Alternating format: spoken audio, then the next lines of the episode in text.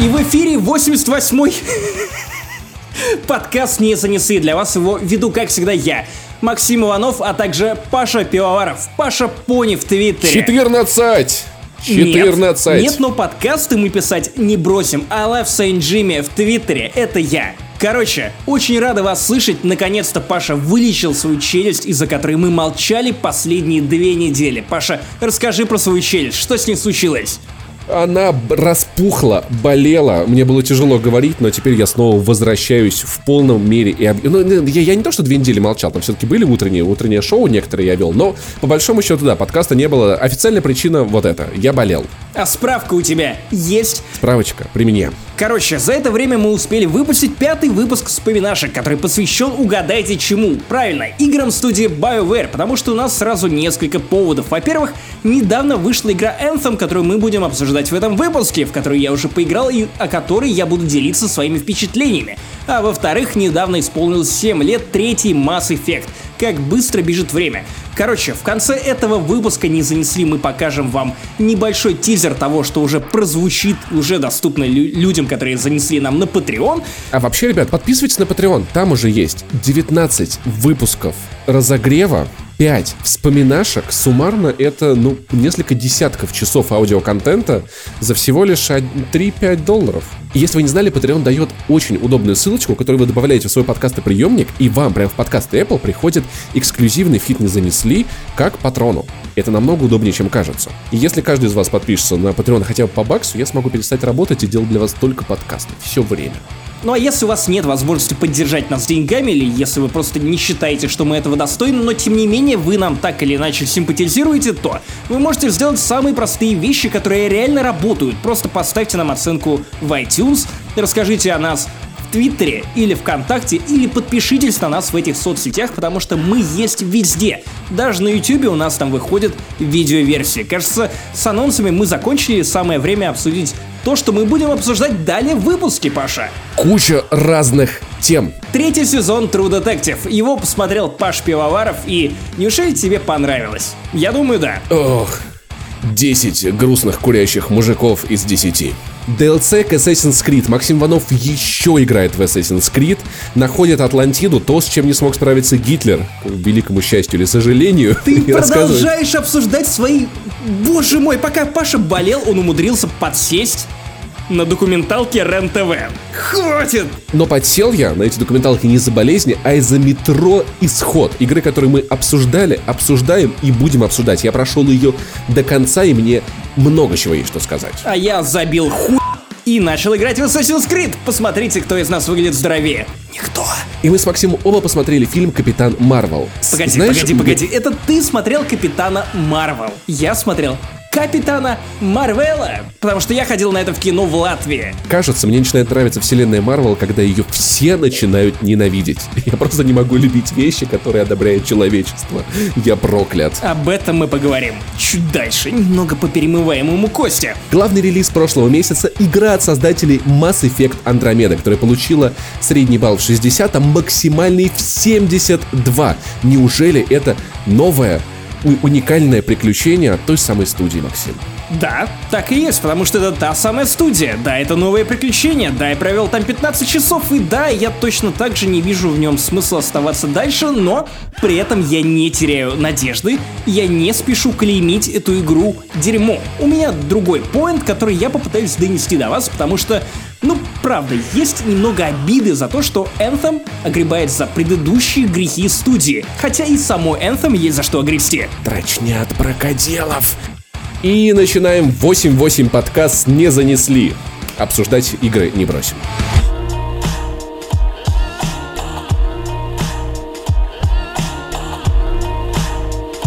Сериалы я смотрю редко. В основном, когда я нахожусь в поезде Москва-Воронеж, или в поезде Воронеж-Москва, или я больше никуда не езжу. Поэтому иногда э, 2-3 раза в год у меня выдается несколько часов, когда я стараюсь наверстывать какие-то сериальные важные темы. За последний месяц я, я посмотрел э, целиком два сериала, три сериала целиком, один чуть-чуть. Коротко, Sex Education классный, просто всем советую.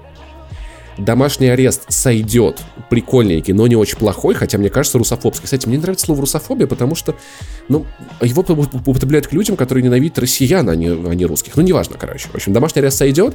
А, звоните Ди Каприо, полная санина, Жора Крыжовников, бездарный кусок говна. Это просто это худшее, что я видел. Это интересная последние... реакция, потому что все мои коллеги восхваляли «Звоните Ди Каприо», говорили о том, какой Жора Крыжовников молодец. Это фильм, который еще лучше такой классики, как «Горько». Это сериал, сериал. Я Слушай. знаю, я знаю, но у меня остается впечатление, вспомни, Вадим Милющенко, бывший главный редактор Канобу, тоже безумно, безумно, очень-очень щедро нахваливал Жору Крыжовникова. И у меня создается впечатление, что, возможно, наше восприятие Крыжовникова, нашего с тобой поколения, искажено из-за Бэткомедиана.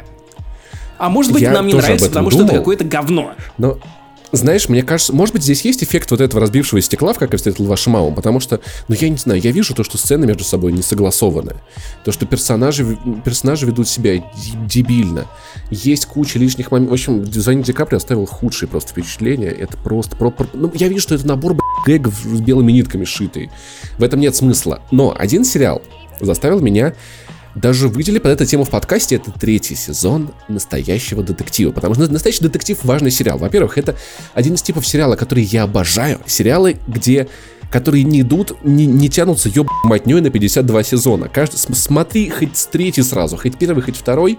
И во-вторых, потому что, блин, он правда очень крутой. И Смотрел ли ты сезон, второй? мать смотрел второй сезон. Я помню, опять-таки, можно я, я вспомню цитату Бэткомедиана? Да? Просто я лучше не скажу. Он говорил, что главная проблема второго сезона True Detective в том, что был первый сезон True Detective. То есть он неплохой, но он не, вы, он не выдерживает сравнения с первым сезоном. Плюс я очень хорошо помню, что там два персонажа, вот байкер Гей и барышня, они правда не играли никакой роли в сюжете. Там, блин, да там был э, Колин Фёрд, и вот этот вот Колин злодей... Фаррелл, который, они а Колин Фёрд? Колин Фаррелл, господи. А как звали, который злодей? Я много где увидел Винс фильмах, но я не могу вспомнить. Короче, они были очень крутые. Я наблюдал за ними в основном. Но там, там было многовато клише, там была история не такая интересная. А третий сезон, мне кажется, он отличается от первых двух, потому что второй, второй был местами скучненький но интересно за счет персоналей. Первый сезон, я вообще не, я плохо помню, что там было за расследование. Я помню, что я наблюдал в основном за э, главными героями. Так, э, погоди, я наблюдал... вспомни имена актеров. Вспомни, попробуй. Э, Мэтью МакКонахи и Петр Сальников. Нет, погоди. Петра Сальников... Как, как зовут Петра Сальникова? Ты уже второй раз Тр... спотыкаешься на этом имени. Ну-ка, ну-ка. Я, я, уч... я, я недавно помнил, господи. Давай, отвечай по билету. Этот... Лысый из трех билбордов. Ну-ка, ну-ка, ну давай, давай, давай, чувак. Когда-нибудь ты научишься запоминать имена актеров. Так, Мэтью МакКонахи я хотя бы вспомнил, это уже неплохо. Вуди Харрельстон. О, как, как, как, как, как? Вуди Харрельсон. Так, ладно, это уже ближе. Молодец, давай дальше. Как Ты правильно? сказал изначально Харрельстон. Ну окей, вот, короче, я смотрел в основном за Мэтью МакКонахи, за его вот этими «Капоже, человечество, оно недостойно». То есть первый сезон он для меня проходил скорее как философское наблюдение за Мэтью МакКонахи. На Disgusting Man есть обалденная статья про смысл первого сезона, там оказывается очень много отсылок к Лавкрафту и вообще очень много подтекста. Действительно, а сезон... неожиданно как. Чувак, я не знал, пока не прочитал статью. Сорян. Ты не читал Лавкрафта? Нет, я не читал Лавкрафта. Я играл в Warcraft. Ты не читал Лавкрафта, значит, ты не был в Инсмуте цитируя Гуфа. Не был в Инсмуте, не знаю, как правильно делать рэп, не ношу дред, не курю крэк. Это все про меня.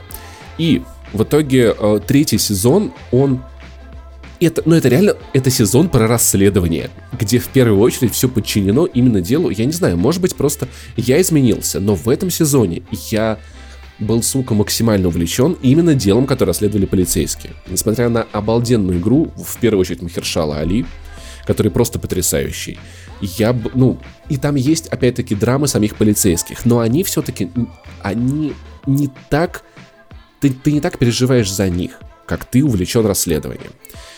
Классная концепция. Сериал происходит в, в три, три временных отрезка. 80-е, 90-е и 2015 а, э, главные герои, два копа, белые и черные, как клавиши на фортепиано, а, хм. расследовали расследовали пропажу двух детей из семьи, ну, из такой семьи, короче, white трэшев. В общем, там, типа, есть такой реднекский район. Погоди, white трэш и, мальчик... и redneck это разные категории людей. Разве это не одно и то Нет. же? Да? Ну окей, ладно, хорошо. White Trash это я и ты. Но Мгм. мы с тобой не реднеки. Ага. Тогда ладно. Тогда реднеков. Короче. Южный такой, ш- такой штат в семье алкоголика и э, гулящей барышни пропадают э, двое детей. Одного находят мертвым, мальчика, девочку не находят вообще. Полицейские начинают вести это дело, и в какой-то момент, ну, как-то так происходит, что они возвращаются к этому делу в 80-м, а, уже в 90-х. В 90-х 10 лет спустя. И, продолжу- и продолжают пытаться разобраться в нем же. И э, престарелый Махершала Али в 2015-м тоже пытается разобраться снова в этом деле. Уже, э, значит, с помощью журналистки, которая делает документальный фильм про это. Прич- причем у старика Махершалы отбила память. Он- Деменция, он помнит то, какие- про что мы шутим Да, последние да. выпуски То не занесли. Он помнит, он помнит старые события, что было с этим делом хорошо, но то, что с ним было вчера, он ни хера не Именно помнит. поэтому мы записываем подкаст «Вспоминашки» для того, чтобы нам было проще Да. вспоминать. чтобы что-то вспомнить. Он, он тоже записывает подкаст вспоминашки. Он просыпается утром, а у него диктофон. И он включает, и он сам себе на следующий день делает запись. Короче, слушай, ты потерял память. И это нормально. И что было вчера, что тебе надо сделать сегодня, вот. И Короче, в трех временных отрез- отрезках расследуется одно и то же дело. При этом сюжет выстроен так, что он плавно перетекает из одного в другое. И, блин, сука, как же это интересно. А еще жена Михершала Али написала книгу про это, тоже вела расследование. И просто ты вкапываешься во все это. Ну, не знаю, я, с- я, я с такой жадностью вгрызался в это расследование, и я с таким вот просто вот сердце иногда останавливалось, что, что там происходит. Сюжет просто охеренный. То есть здесь уже меньше философии, здесь, конечно, много, в том числе по текста про, значит, э, расовых вопросов, э, политика, конечно же, продажных, непродажных копов, но, сука, это, это потрясающе Слушай, интересно. тебе не кажется, что... Ник Пиццалато после того, как написал первый сезон True Detective, и на следующий год ему нужно было сразу выдать второй сезон, и, слушай, когда у тебя внезапный успех, потому что никто не ожидал, что True Detective станет настолько большим, громким хитом, и тебе нужно на следующий год написать нечто настолько же великое, и ты, само собой, чувствуешь себя растерянным и не понимаешь, что тебе с этим делать. Само собой, ты берешь паузу, после этого возвращаешься с материалом, который был бы, как я понимаю, по твоим словам, не хуже первого сезона. Слушай, я не могу сравнить его с первым сезоном, потому что они чуточку разные. Но, в принципе, да, мне кажется, это не хуже, это на уровне вполне. Я помню, что прод- продюсер HBO или генеральный директор после второго сезона, сезона True Detective извинялся за то, что поторопил Ника. Имя которого звучит так, как будто он делает заказ в итальянском ресторане. Никогда об этом раньше не задумывался. Пицца-латто! Нет, э, да. заказ пиццы и кофе. Пицца-латте! Кс- Кстати, на всякий случай, в Италии латте это молоко. Поэтому, если вы закажете латте, вам принесут молоко. Вот такие дела. Подкаст не занесли. Теперь вы знаете больше. Пауза реально пошла сериалу на пользу. То есть он стал, ну, по- это очень крутой сезон. Это очень крутой сезон. Очень советую. Единственное, может разочаровать концовка, которая чем-то отдаленно напоминает концовку Firewatch. Но, окей, все могут отнестись по-разному. В любом случае, наблюдать за происходящим просто очень увлекательно. Но одна штука меня, конечно, выбивала весь сериал. Это так, э, смотри, э, Махершала приходит к свидетелю и такой, а помните вот, в 80-м к вам приходил вот тот-то человек, Такие, да, да, я помню, он сказал мне вот так-то, так-то. Я такой, точно вот так сказал? Я хорошо помню, он именно так сказал. Я не помню, что было неделю назад. Ты, Просто я чувак, такой, ты записываешь каждые две недели подкаст «Разогрев». И подкаст не занесли. рассказывай и одно и то же. И рассказываешь каждый раз. «А, Макс, наверное, ты еще не слышал, как я отпраздновал день рождения? «Э, чувак, ты рассказывал об этом в предыдущем подкасте. А, наверное, тебе Вот, стоит понимаешь? рассказать, поведать, поведать о мо- моих болячках. «Э, чувак, ты жаловался на них в предыдущем выпуске и в предпредыдущем выпуске. Что с тобой? Ну, тогда я расскажу тебе о том, как я ненавижу Nintendo Switch. Чувак, последние два года проходят с тобой в одном аду. Вот это, это реально ты. Это- Может это- быть, тебе... Это слушай, не ненависть, это презрение. может быть. Ненавидят может быть, достойных. тебе стоит засыпать каждую ночь с, э, с диктофоном под подушкой. Я- утра ты да. бы Слушай, проснулся и такой, типа, ты- вчера я поненавидел Nintendo Switch. Рассказал, рассказал в подкасте «Не занесли» о том, что я заболел, у меня челюсть теперь болит. Еще какой-нибудь хуй сообщил бы. Чел, чел, я надеюсь на тебя. У, у- у главного героя есть сын, который ему помогает по жизни что-то вспомнить. Это Ты опять- как мой сын, который мне помогает. на тему того, что я выгляжу как пиздюк. Потому что в последнее я время я Максим, слышу это гораздо Максим, чаще. я потерялся, я потерялся, я не знаю, где я. Забери меня. В общем, короче, я дик советую третий сезон True Detective, если вам понравился первый, даже если вам понравился второй. И это правда круто. И еще разок, это сериал, где 8 серий по часу, и все, вы к нему можете не возвращаться. У вас не будет клиффхенгеров, поворотов и растянутых этих, сука, сезонов, которые, если честно, уже терпеть не могу. Поэтому дико, дико, дико советую. И записывать, что с вами происходит. Это вам потом пригодится, если, вы будете рас... если ваше убийство будет расследовать лет через 25. Ну и так вышло, что у меня как-то так зарифмовалось, что я, как и Паша, тоже угорел по детективу, но в отличие от него я выбрал не сериалы и не фильмы, а книгу. А именно первый роман про детектива Корморана Страйка от Джон Роллинг, который написал свою книгу под псевдонимом, который называется «Зов кукушки». Это отличный детектив в духе, ну, я бы не сказал Шерлока, а скорее Шерлока, которого скрестили с Гарри Поттером, потому что Джон Роллинг давным-давно умеет связывать воедино классные детективные сюжеты. Например, мы это видели во второй книге «В тайной комнате», где, ну, собственно, это детективная книга, детективный роман. Тут у вас есть классный Лондон, очень очень-очень атмосферный. У вас есть куча фактурных персонажей, как вот любит Паша, которые при этом довольно человечные. То есть вы вчитываетесь в то, кем они являются, и сразу представляете, что да, такой человек мог бы существовать. У вас есть классно закрученный сюжет, что очень важно, как ты уже подметил, для детектива.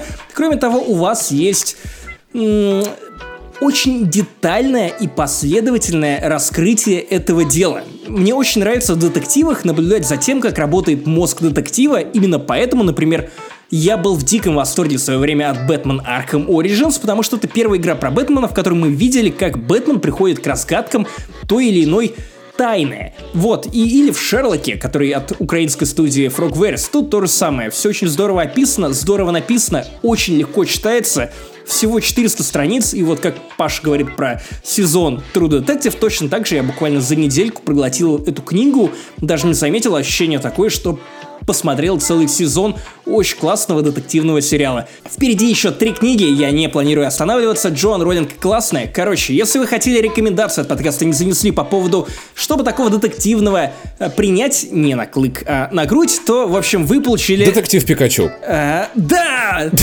Да! Тру детектив Пикачу, четвертый сезон. Ник Пиццалата гений. Зов кукушки.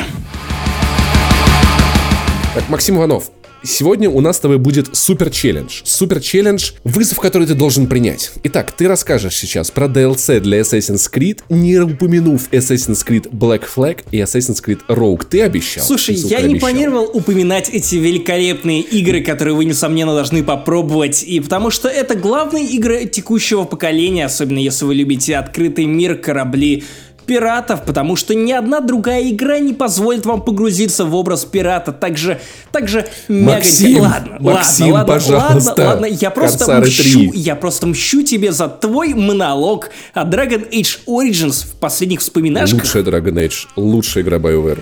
Ох, короче. Ух, нет, нет, может не лучшая, но хорошая. Короче, чуваки, я думал, что я закончил с Assassin's Creed Odyssey в прошлом году, потому что последние годы с Assassin's Creed у меня все довольно просто. Я прохожу основную сюжетную кампанию, я могу потом еще поковыряться в сундуках или в других любых штуках, связанных с открытым миром, и после этого игра для меня умирает. Я ее не трогаю ну, просто в принципе не трогаю. Assassin's Creed Odyssey изначально продвигали как игру-сервис, на который я смотрел очень подозрительно, потому что ни одна игра-сервис, которая была изначально игрой сингловой, меня как-то не подкупала. Я не начинал относиться к ней как игре-сервису, я продолжал относиться к ней как игре сингловой. И вот каково же было мое удивление, когда уже после выхода игры я внезапно накатал сверху 20 часов в Одиссею. По собственному желанию.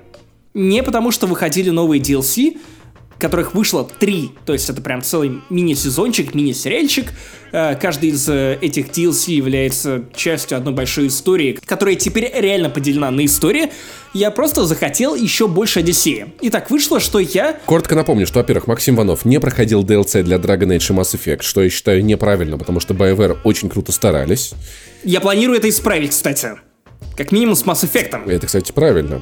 И к третьему э, Assassin's Creed выходили классные DLC, где Линкольн становился императором, а главный герой его остановил. И, честно говоря, основной сюжет в этих DLC мне показался интереснее, чем основной сюжет Assassin's Creed 3. Ну, к сожалению, это не тот случай, когда сюжет DLC интереснее, чем основной игры. Нет.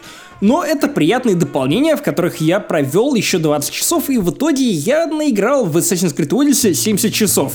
Что это говорит об этой игре? Во-первых, у нее очень притягательная механика, которая продолжает тебя развлекать, несмотря на то, что DLC, честно говоря, очень мало нового приносят. Да почти ничего. Ты просто продолжаешь заниматься теми же самыми миссиями, на воде, на суше. Ты атакуешь форпосты, ты освобождаешь пленных, ты сражаешься с наемниками, ты разоблачаешь очередные ветки этого ордена древних, которые как э, культ космоса в основной игре, но только они родом из Персии. Но при этом у тебя на фоне есть драма первого клинка, потому что дополнение называется Тень первого клинка, если я ничего не путаю, или клинок первого, короче, неважно. У меня уже тоже деменция, как и у персонажа Махершала Али. Шарики за клинки заехали. Именно так.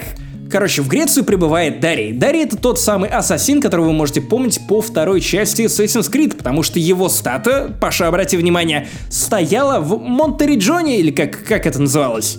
Монториджони. Монториджони. Пиццалато Ник. И именно его, да, он считался первым ассасином, который когда-либо был, просто шагал, ступал по этой земле, и вот так вышло, что Assassin's Creed Odyssey знакомит вас с этим персонажем. Я посмотрел кучу видео, где фанаты вселенной, которые хорошо знакомы с лором, вроде ютубера Фиджи, которые разнесли этот э, аддон просто за то, что они переврали образ этого самого Дарья, потому что, ну, на самом деле, нихуя они, конечно, не похожи вот то, что стояло у Эдсо, и то, что в итоге мы увидели в этой игре. Но, тем не менее, это довольно трогательная DLC. Не, ну я думаю, что, знаешь, мне кажется, это может писать на то, что, ну, мифы иногда доходят до людей в искаженном Слушай, представлении. Паша, да? я, я думаю, что это в первую очередь нужно списать на то, что всем похуй.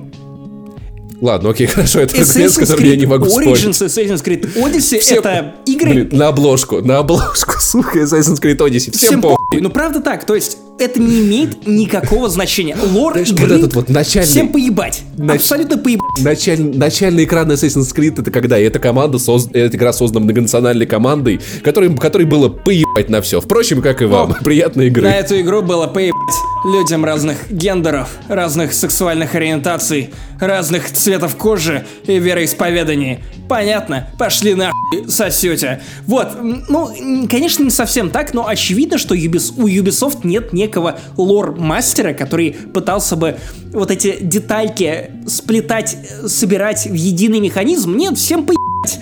Очевидно, что тут есть главный продукт, который видеоигры. Может быть, лор-мастер есть, просто его все посылают. Он приходит такой, ребята, а тут так быть не могло, в него просто яблоко летит из отдела разработки в голову ему. Пошел нахуй отсюда. Он такой, ладно, ладно, не хотите, как хотите. Такие, ну ладно, я как бы, я, в принципе, не, ну не вы не хотите, как хотите, вам виднее, там просто ему еще сапог вылетает такой ему прям, прям в подсрачник. Может, он есть, просто его все опускают. Короче, ужасная ситуация. Же, Жал... Спасибо, лор-мастера. Ты же в курсе, ты же в курсе, что такое uh, Tainted One, как называется, проклятый, это называется в русской озвучке. Не озвучке, а в русском Нет. переводе. Проклятый это, что это? это тот самый наследник крови тех, кто был до нас, то есть высшие расы, ну, которые... верхняя, верхняя раса, да? Выше, верхняя, верхняя раса, раса из нижнего и верхнего интернета. Я давно не было секса. Вот из того верхнего и нижнего интернета. Вот те самые ИСУ. Это их давние наследники, которые имеют определенные способности. Например, э, Кассандра и Алексиус умеют обращаться с э, копьем Леонида, причем так, что каждый позавидовал бы. И, и соответственно, вот то свое наследие, которое они передают своим наследникам, сыну или там правнуку, они тоже становятся по наследию крови теми же самыми проклятыми, о которых мы, само собой, узнаем уже из Assassin's Creed Odyssey. Куча разных аспектов в новых играх ломает лор просто к ебаной матери. Ну, я думаю, что это не так плохо, потому что, ну, Assassin's Creed уже, ну, она не собирается в единый продукт. Это просто отдельные игры, среди которых есть более-менее удачные, есть, есть, ну, Unity, например. Слушай, ну я на самом деле идейно, я для себя все-таки от, отличаю старый Assassin's Creed от нового. Вот, то есть, и все-таки uh, Odyssey, Origins — это сильные перезапуски, и мне кажется, это уже игры, которым... Мне, мне это, конечно, тяжело говорить, но я понимаю, что это игры, которым лучше забить хуй на все, что было до них. Ну вот, собственно, это, ну, Одиссея, это Одиссея, она примерно вот такая. И DLC тем более вот такие. То есть ты смотришь на этот первый клинок, ты видишь, что ну, любой в этом мире может исполнить прыжок веры, и не нужно тебе никаких тренировок, ты просто хуешь со скалы под свист орла, который непонятно откуда, неважно как бы лор уже не имеет никакого значения, хотя в этом, например, DLC, я говорю сразу про все три эпизода, есть довольно трогательные моменты, связанные с семьей, которые заставляют тебя любить больше тех персонажей, с которыми ты провел так много времени. Например, конец второго эпизода из трех, ну, я понимаю, почему, например, это вызвало ЛГБТ-скандал. Потому что если бы меня насильно женили на человеке не того пола, к которому я тяготею, хотя вся предыдущая игра, все предыдущие 60 часов, которые, скорее всего, ты намотал в Одиссее, они приучали тебя к тому, что это игра про свободу. То есть ты можешь быть тем, кем тебе хочется быть в этой игре. А тут тебя насильно привязывают и из-за этих решений тоже возникают определенные, ну, новые люди, скажем так, новые люди возникают. С одной стороны, я не знаю, что там конкретно за решение. Я помню, что, что эту тему мы обсуждали на утренних шоу. Но просто... Это выглядело очень странно и очень навязано. Но тебе не кажется, что женщина женщины точно не могут завести ребенка? А если ребенок нужен по сюжету... А я не уверен, что он нужен по сюжету, потому что единственная причина, по которой нужен был этот ребенок, это для того, чтобы подвести Assassin's Creed Odyssey к Assassin's Creed Origins, потому что я напомню, что Одиссея происходит за 400, по-моему, лет до Origins, и ну вот, подводится ну, типа, максимально ебаным способом, то есть, когда ты видишь не, ну, финал третьего эпизода, я, и, извините, я начал ржать. На, вот, если вам не лень, просто погуглите, чем все это закончилось, и как связаны две игры нового поколения. Это просто какой-то ебаный смех. И... Потому что, не, я, конечно, все понимаю, но мне кажется, я не знаю, что, что в игре за обстоятельства, за обстоятельства, но мне кажется, что в какой-то крайней ситуации... Это не выглядит Барышня крайней ситуацией, чувак.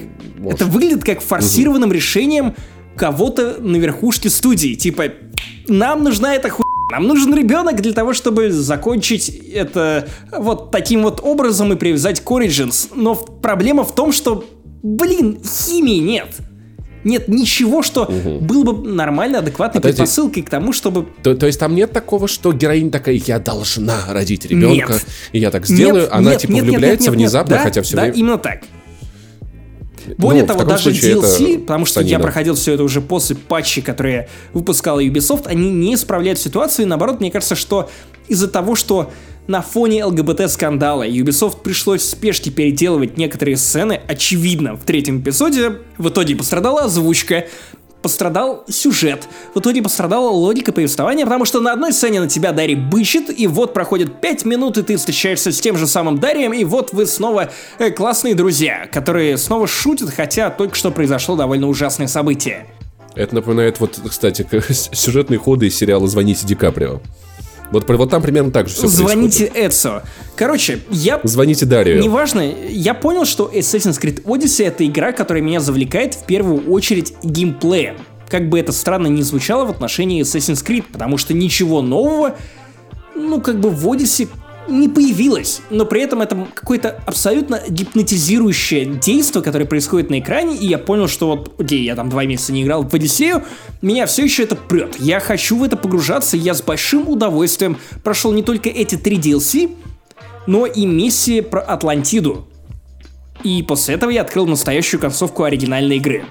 Которую искал Гитлер. Да? Нет, Паша, Это хорош, Атлантида. просто прекрати, а пожалуйста. Там их подлодки, нет, они искали. Нет, нет, Паша. Ты, я, как ты думаешь, а он живет в, в Аргентине сейчас? Я помню, что Или ты очень сильно под... ругался на этих мифических монстров, которых привнесли в Одиссею, на то, что откуда там циклоп, откуда там медуза Гаргона. Ну да, это все глюки анимус Не совсем, нас, не совсем, нет, Паша, не совсем, это не, это, скорее даже это не глюки анимуса, это имеет другое объяснение, которое я не хочу спойлерить, но в итоге это оказалось самой моей любимой частью игры потому что бои сделаны классно, загадки сделаны классно, их локации сделаны классно. Самое главное, я узнал настоящую концовку Одиссеи, потому что она открывается ровно только после того момента, как ты получишь доступ к этой Атлантиде. Подожди, подожди, подожди. Я правильно понимаю, что это, это концовка в DLC? Нет, нет, нет, она была в основной игре, но из-за того, что там нужны очень высокие уровни, я до нее добрался только после того, как прошел эти три DLC и набрал нужный уровень. И там реально все интересно с точки зрения лора. Финальный твист меня удивил. То есть я давно не испытывал удивления от того, от чего-то связанного с лором в Assassin's Creed, потому что, ну, это хуй, который не имеет смысла. А тут, ну, как бы окей, это все еще не имеет смысла, но хотя бы интересно завернули. Более того, есть смешной момент. Впереди Ubisoft не зря обещала, что это самое амбициозное развитие любой игры номерной Assassin's Creed — это правда игра сервиса. Более того, я с удивлением обнаружил то, что я жду следующий сезон DLC для Odyssey. Потому что вот окей, мы узнали, кто такой Дарий, какова его история, какова его связь с Алексиусом, в моем случае, впереди загадка Атлантиды, которая будет выходить по тому же принципу. То есть есть сезон, состоящий из трех эпизодов, э, примерно раз в 6 недель будет выходить новый эпизод, и я смогу в него играть. И учитывая, как много кайфа я получил от всего, что было связано с Атлантидой в основной игре, я думаю, что следующие DLC будут не менее классными, чем Assassin's Creed, э, что-то там, первого клинка, неважно. В общем, для меня, правда, удивительно ощущать то, что впереди я жду какие-то DLC. Хотя обычно я их игнорирую, как ты вот, собственно, и говорил. Максим Иванов, тебе нужно научиться расставаться с вселенными. Ну-ка, посмотри на меня своим яблоком. Посмотри на меня своим яблоком Адама. Я думаю, что это яблоко Эдама. Итак, второй раз, второй подкаст мы возвращаемся к тому, что я сам себе и небо, и, и луна. Полная голодная луна, или как там было. Это песня Николая Ба- Баскова? Николай, Николай Баста. Моя игра, золотая ча... Извините. Сложная сейчас была отсылка. Блин, прикинь, если бы Никол, Николай Бастов был наркоманом, он бы пел «Моя игла, моя игла». Пересаживайся на нее с э, мужского уважения. После Red Dead Redemption у меня была некая затянувшаяся игровая депрессия, которая не проходила вообще никак. Да у тебя просто нормальной игры не было. Да, Максим, все так, но я не уверен, что справиться с этим мне помогла хорошая игра, потому что при всем, при всем удовольствии, что я получил от прохождения, я не могу назвать метро исход хорошей игрой. При этом я не могу назвать метро исход плохой игрой. Если бы я был рецензентом на Катаку, мне нужно было бы поставить если no, у меня взорвалась бы голова, я бы уволился в этот день, я не знаю, я сбежал бы в тайгу на этом поезде, потому что я, я не могу понять, если, она и не хорошая, и не плохая. Если на Катаку оценка «да нет». вот это оно, да, вот это оно. Короче, метро исход хорошая или игра? Да нет. Потому что на каждый плюс в ней обязательно находится каждый минус. Я взял ее с собой в Воронеж, на PlayStation. Я специально даже не запускал ее до отъезда. Я знал, что у меня там будет неделя, в которой у меня там будут всякие... Я буду много лежать дома, и после этой операции, и все такое. Я подключил ее к большому 1080 не, и не HDR телевизору, достаточно такому уже алдовому. И я не смог от этой игры отлипнуть. Вот она настолько меня заворожила всем в ней происходящим, что я прошел ее, ну, считать залпом. Не отвлекаясь Давай больше начнем с интервенции. Давайте начнем Паша, с интервенции. Как, как, как ну? я встретил вашу маму? Какого хуя? Я оставлял тебя более-менее адекватным человеком. Окей, ты дизел Nintendo Switch, не уважал Звездные войны, ну и пованивал на Xbox One X. Окей, это поправимо, но Две недели спустя, после операции, я получаю тебя, смотрящим какой-то безумие на Ютубе про то, что Гитлер на самом деле был Сталином. Это один и тот же самый человек. Путина подменили. Его убили давным-давно. Клон. Доказательства в виде собаки. Почему ты стал прогонять вот Всё. эту пургу? Как ты дошел до потому этой жизни? Что, потому что после метро исход я, я не знаю, каким образом ко мне в ленту попал, ну, видимо, я смотрел какие-то обзоры. Ко мне в ленту попал видосик про Топ-10 самых секретных мест на Земле. И я начал смотреть, и я такой, боже мой, какие это секретные места, там и зона 51, и какие-то там острова запретные. Топ-10 ядерных бомб, испытанных Советским Союзом, короче. Топ-5 самых страшных ядерных экспериментов.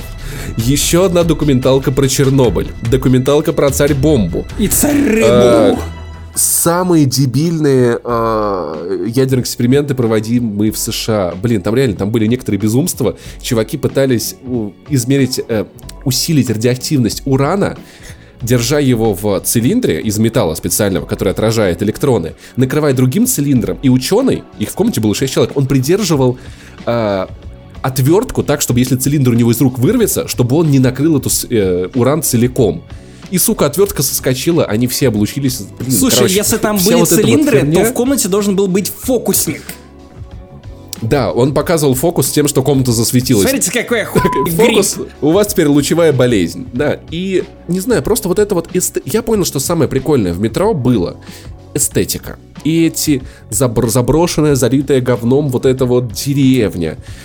То есть больше всего в метро тебе нравится fake news. Да, да, скажем Ёп, так. Но я Паша, на всякий случай скажу так. Ты потерян. Скажу так, что э, Слушай, я смотрю все эти видосы, понятное дело, я даю себе отчет, потому что... И, и, помнишь, мы когда-то обсуждали защитников, я говорил о том, что у них было так много материала для классной киновселенной, нашей российской. Если бы они использовали подземные танки, которые разрабатывались при Сталине, все эти метро 2, ну все вот, все вот это, из этого можно... Они просто копировали Голливуд, из защитников мог выйти вполне себе хороший отечественный фильм, который так же, как метро, умело, умело использует вот это вот не знаю, мифовость, мифовость Советского Союза. Я просто об обалдевал, когда лазал по этим бункерам, когда читал записки людей, которые про ужасные эксперименты, которые они проводили. Ямантау и вот этот бункер, который вроде как реально существует, потому что город, который находится рядом с этой горой, правда, закрытый. Похоже, ну, это все, не знаю, мне кажется, может быть, мне просто нравится в метро то, что все вот эти запретные места, как вот это, как вот это вот, вот второе метро, метро под Москвой, как эти бункеры или там, там разные лаборатории, что ты, ты получаешь в них доступ в этой игре. Скажи, а ты Ходи... играл ли ты в игру под названием «Подземелье Кремля»? Потому что если нет, то, нет, то, она то, то следующий... Видимо, уже, как в Pass добавят, обязательно, да, обязательно. Но, но в целом, это правда... Что в метро исход есть? Стрельба, она правда плохая. Вот то есть, может быть, с другой стороны, знаешь, как я оправдывал Fallout 76, эта игра, она про пацифизм. Тебе там не нравится убивать, потому что убивать это плохо. Ты пытаешься все решить мирно и по-тихому, просто чтобы не использовать эту корявую стрельбу. Э, мне там э, озвучка, правда, блядь, отвратительная, просто пиздец. Я, я же говорил, я же говорил, что это Да, я уже... Я уже упоминал в разогреве, что я вот, вот когда сходил в Воронеже в театр, я понял, что это театральное переигрывание, которое нормально а, в театре нормально в театре. Но в видеоигре это, это, это не идет. Там дебильные диалоги. Конечно же, вот этот ход с тем, что пуля попала Артему в этот э, жетон. Ну, э, с одной стороны, это символично, что это тот жетон, который ему дал тот самый сталкер из первой игры, которого вот он увидел впервые. И это символично. Но, этот знаешь, сталкер меня... даже не умер, он просто да. спился. Он спился Но, и пофиг. выпал из сюжета. Но... Как охуенно меня очень-очень еще вот покороб... больше в той сцене меня покоробило, когда расстреливали двух мирных жителей, они даже никто не умоляли их не убивать. Ну, то есть это сцена, которая потенциально могла стать очень сильным эмоциональным рычагом, потому что расстрелы это ужасно. И в принципе, если там читать какую-то какую историю, как это происходит, как это даже сейчас происходит в Беларуси, на Медузе был интересный материал, и это ужасно. А тут баб с деткой, их выводят, ставят под автоматы, они, они даже ни слова не издали. Это могло быть так сильно, но это все по***ывается. Но я, вот понимаешь, вот зная это все, наблюдая это все, мне так пиздато просто шароебиться там, находить какие-то каких-то уродов, кого-то, какую-то царь рыбу ебучую, какие-то мрази, ехать на этом поезде, даже ходить по этому поезду и общаться с людьми. Мне не очень нравится, как звучат диалоги, Еще но история этого мира, но я люблю но история тебя! этого мира, да, но мне очень нравятся истории в этом мире, их описание. Ты проходишь локацию, ты что-то про нее узнаешь. Потом ты едешь в поезде, ты можешь в поезде поймать радиопереговоры людей, которые обсуждают то, что ты сделал, и что дальше с ней будет. И в целом я сегодня наткнулся на интереснейший видос про то, что история метро намного глубже, чем кажется, на 30-минутной, где ну, человек, который, видимо, сильнее погрузился в метро, разобрал о том, кто такой отец Силанти, откуда он вообще взялся, почему его культ имеет место быть, там оказывается намного больше, ну, не подтекст, а бэкграунда намного Ты больше. знаешь, что есть, если, примеру, например, спасти одного из культистов, э, которого захватили бандиты, которые соседствуют с ним недалеко в депо, то в итоге этот культист вернется обратно к отцу Силантию и поставит свечку за не упокой, но именно за Артема. И в итоге его... За, за здравие, за здравие Артема, Артема да. его начнут осуждать. Его коллеги-культисты. Вот... И ты сможешь... Если а, ты придешь в этот момент, ты сможешь послушать э, диалог о том, как они хулят этого самого культиста за то, что он за еретика поставил свечку. Блин, и это прикольно. Или, например, в целом, я не думаю, что это будет для вас большим спойлером, отец Силантии, который чувак, который держит в страхе вот это Приволжье, религиозный лидер, а, оказывается, он был партийным работником до, ну, в Советском Союзе, а потом в чем, в чем прикол? Как его культ там описывается э, свидетелями в аудиодневниках, как, как он пришел к, к власти? Он внушил людям, что те, там, же артефакты, вот эти вот молнии шаровые катаются, и он заставил их ставить священные алтари. Алтари, которые себя представляли подобие клетки Фарадея, то есть и которые были как громоотводами, то есть он убедил людей, что громоотводы это священное, э, священные символы, которые их реально спасали от молний, потому что они работают по-научному. Но отец Силанти убеждал их в том, что это все религия. И при этом люди, которые, ну, человек, который записывал аудиодневник, жаловался, что когда он объяснял людям, как ставить громотводы, они говорили то, что это все херня, и он ничего не понимает. А когда отец Силанти начал объяснять, что это специальные алтари, они должны выглядеть именно так, они стали ставить э, их так, что, что они стали выживать. И в итоге, знаешь, ты приходишь к мысли, что, возможно, этот культ, он правда имеет... Ну, то есть он же правда как-то спасает людей. И в, в итоге каждая локация, она переворачивается с ног на голову, если ее очень более В этом и дело. Это именно то, о чем я писал в тексте для Медузы, что, к сожалению, побочные истории и те маленькие истории, которые рассказывает метро, они оказываются гораздо интереснее, по крайней мере для меня, чем основной сюжет, который реально напоминает бульфарное чтиво, довольно плохо Слушай, написанное, довольно неуместное, которое на серьезных щах это набычное, насупленное произведение, которое не понимает, когда ему нужно стать, ну, чем-то попроще, поинтереснее, посвежее, и в итоге, реально, для меня главный кайф был в том, чтобы читать эти самые дневники, прослушивать аудиодневники и вникать в то, что происходит на каждой отдельной локации, но не, не то, что случается и происходит, переживают главные герои игры. Это одновременно и провал, и про потому что, по идее, работать должно и то, и другое. У метро как таковой сюжет основной, его, ну, это мы должны доехать на поезде. Это все, его нет. Ты не можешь критиковать то, чего не существует. И вот эти вот истории, из которых складывается локация, это, в общем-то, есть основной сюжет. Там же другого ничего нет. Ну, не совсем. В чем основной сюжет игры, как, как, как тебе кажется? Найти правительственный бункер и основать новую жизнь. Нет. Ну, окей, не новую жизнь, а новый, новый, а, новый пункт, где могла бы зацвести пышно жизнь. Давай так скажем. Знаешь, э, э, мне кажется, это цель, а не сюжет. Но это цель, через которую который... герои идут. Окей, там у тебя есть пункт А, Б, С, что тоже многое говорит ну, о сюжете. Вот... Кстати, как и в Хане Соло, в фильме про Хана Соло, где нет сюжет ни одного сюжета, есть того... набор целей. Вот. Понимаешь, сюжет стоит с того, что ты приезжаешь и пытаешься понять, что на этой Волге происходит, что происходит там в пионер-лагерях, что происходит там-то. Ну, то есть, но, но он запрятанный, но он запрятанный. Я не знаю, есть ли там в целом сюжет или нет. И вся вот эта вот угроза НАТО, она, конечно же, там тоже потом интересно. Э, в целом, мне, мне, мне действительно понравился этот мир вот от, от начала и до конца. Узнавать, вычитывать. Считаешь ли ты эту игру русофобской? Э, ни в коем случае. Согласен ли ты с утверждениями о том, что Ленин это людоед и снести его памятник? Ну, вообще это нормально. Слушай, я, я не хочу называть Ленина как-то однозначно. Много хорошего, много плохого. Но сносить его памятник, это каждый решает сам, надо ему это делать или нет. По статистике, эта ачивка выбила где-то 4,5% пользователей. Ну, не так уж и много. Я снес. Если вам интересно, я снес. И я считаю русофобской. Хотя, знаешь, мне не нравится это слово, потому что, ну, вообще-то, я, я, я не очень идентифицирую себя как русского. Я скорее россиянин. Русский — это то, с чем ты рождаешься, это то, от чего невозможно избавиться.